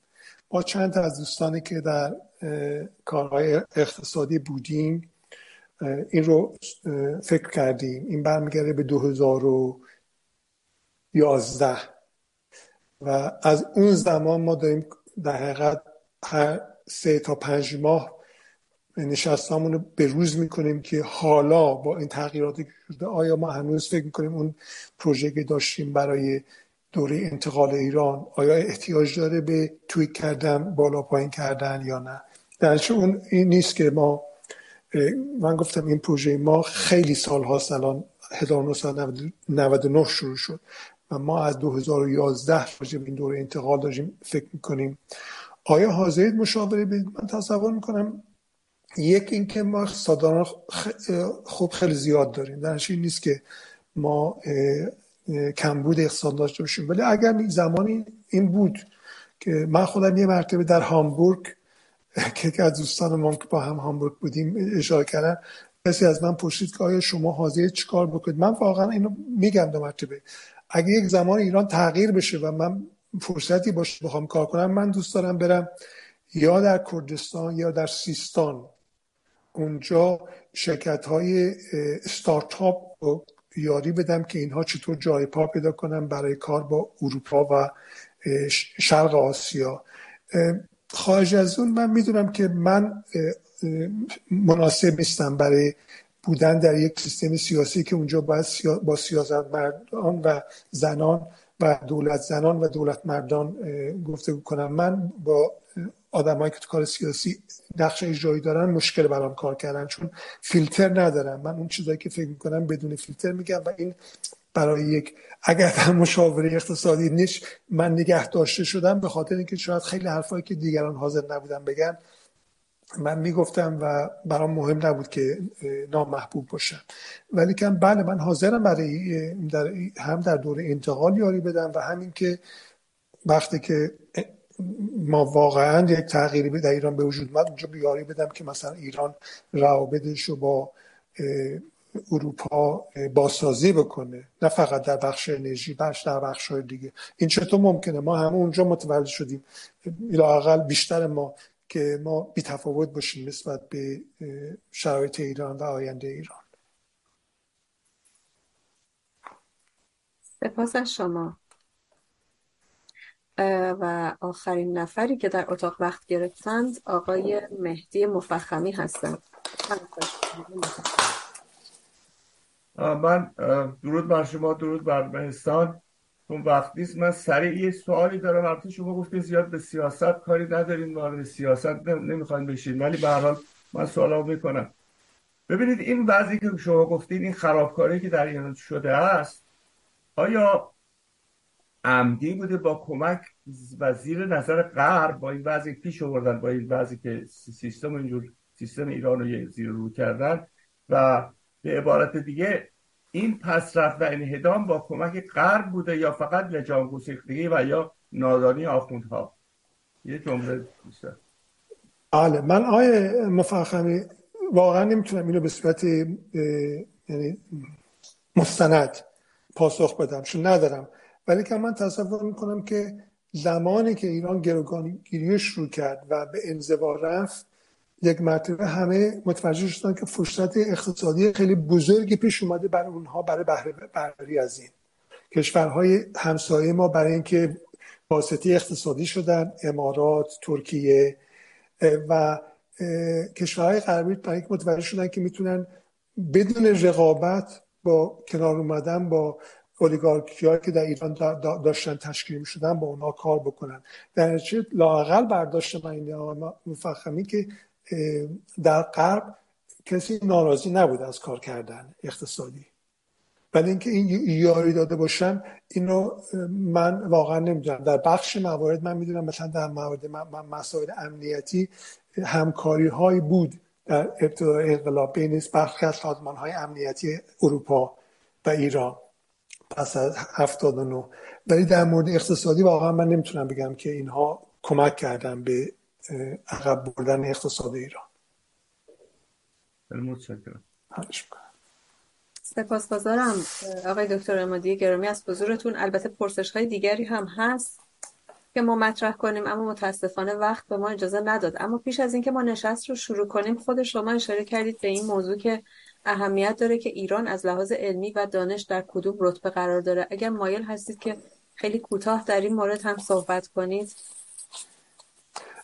خیلی سپاسگزارم. بله من این خیلی کوتاه خواهم. ما اخیرا من دیدم که در ایران صحبت میشه که ما در اونجا وایستادیم اینجا وایستادیم اینجا. من امیدوار هستم که تمام اینا درست باشه. ولی واقعیتش اینه که دوستان و خانم یاسمن هیچ کدوم از اون شاخص نشون نمیده که ما در اون بخشهایی که ایران و حاکمیت ایران اعلام می‌کنه که ما یک همچین دستاورد داشته باشیم به همسایگی اونجا هم رسیده باشیم. واقعیتی که هست که ما وقتی نگاه می‌کنیم در شاخص ثبت شده های اختراعات و اکتشافات و بهرهوری تکنولوژی های پیشرو ایران در منطقه ما بجز افغانستان و عراق از همه عقبتر هستیم. و یه چیزی که در حقیقت برخلاف اون جریانی که می‌خواد ما به همسوی اون جریان باور داشته باشیم و شنا کنیم این آمارها خلاف اون رو نشون میده. در من فکر کنم اینطور نیست که ایران در پنجمی یا در هفتمی در یازدهمین رده پیشرفت تکنولوژی باشه. خیلی ممنونم. سپاسگزارم از حضورتون. سپاسگزارم از تک تک همه دوستان و تمام بینندگان و شنوندگانی که تا این آخرین دقایق نشست با ما همراه بودن. تا یک شنبه آینده بدرود. خسته نباشید دوستان. خیلی سپاسگزارم بدرود. جناب مادی با شما میشه تماس گرفت؟ بله شما ایمیل من رو می‌تونید از دوستان بگیرید از اون طریق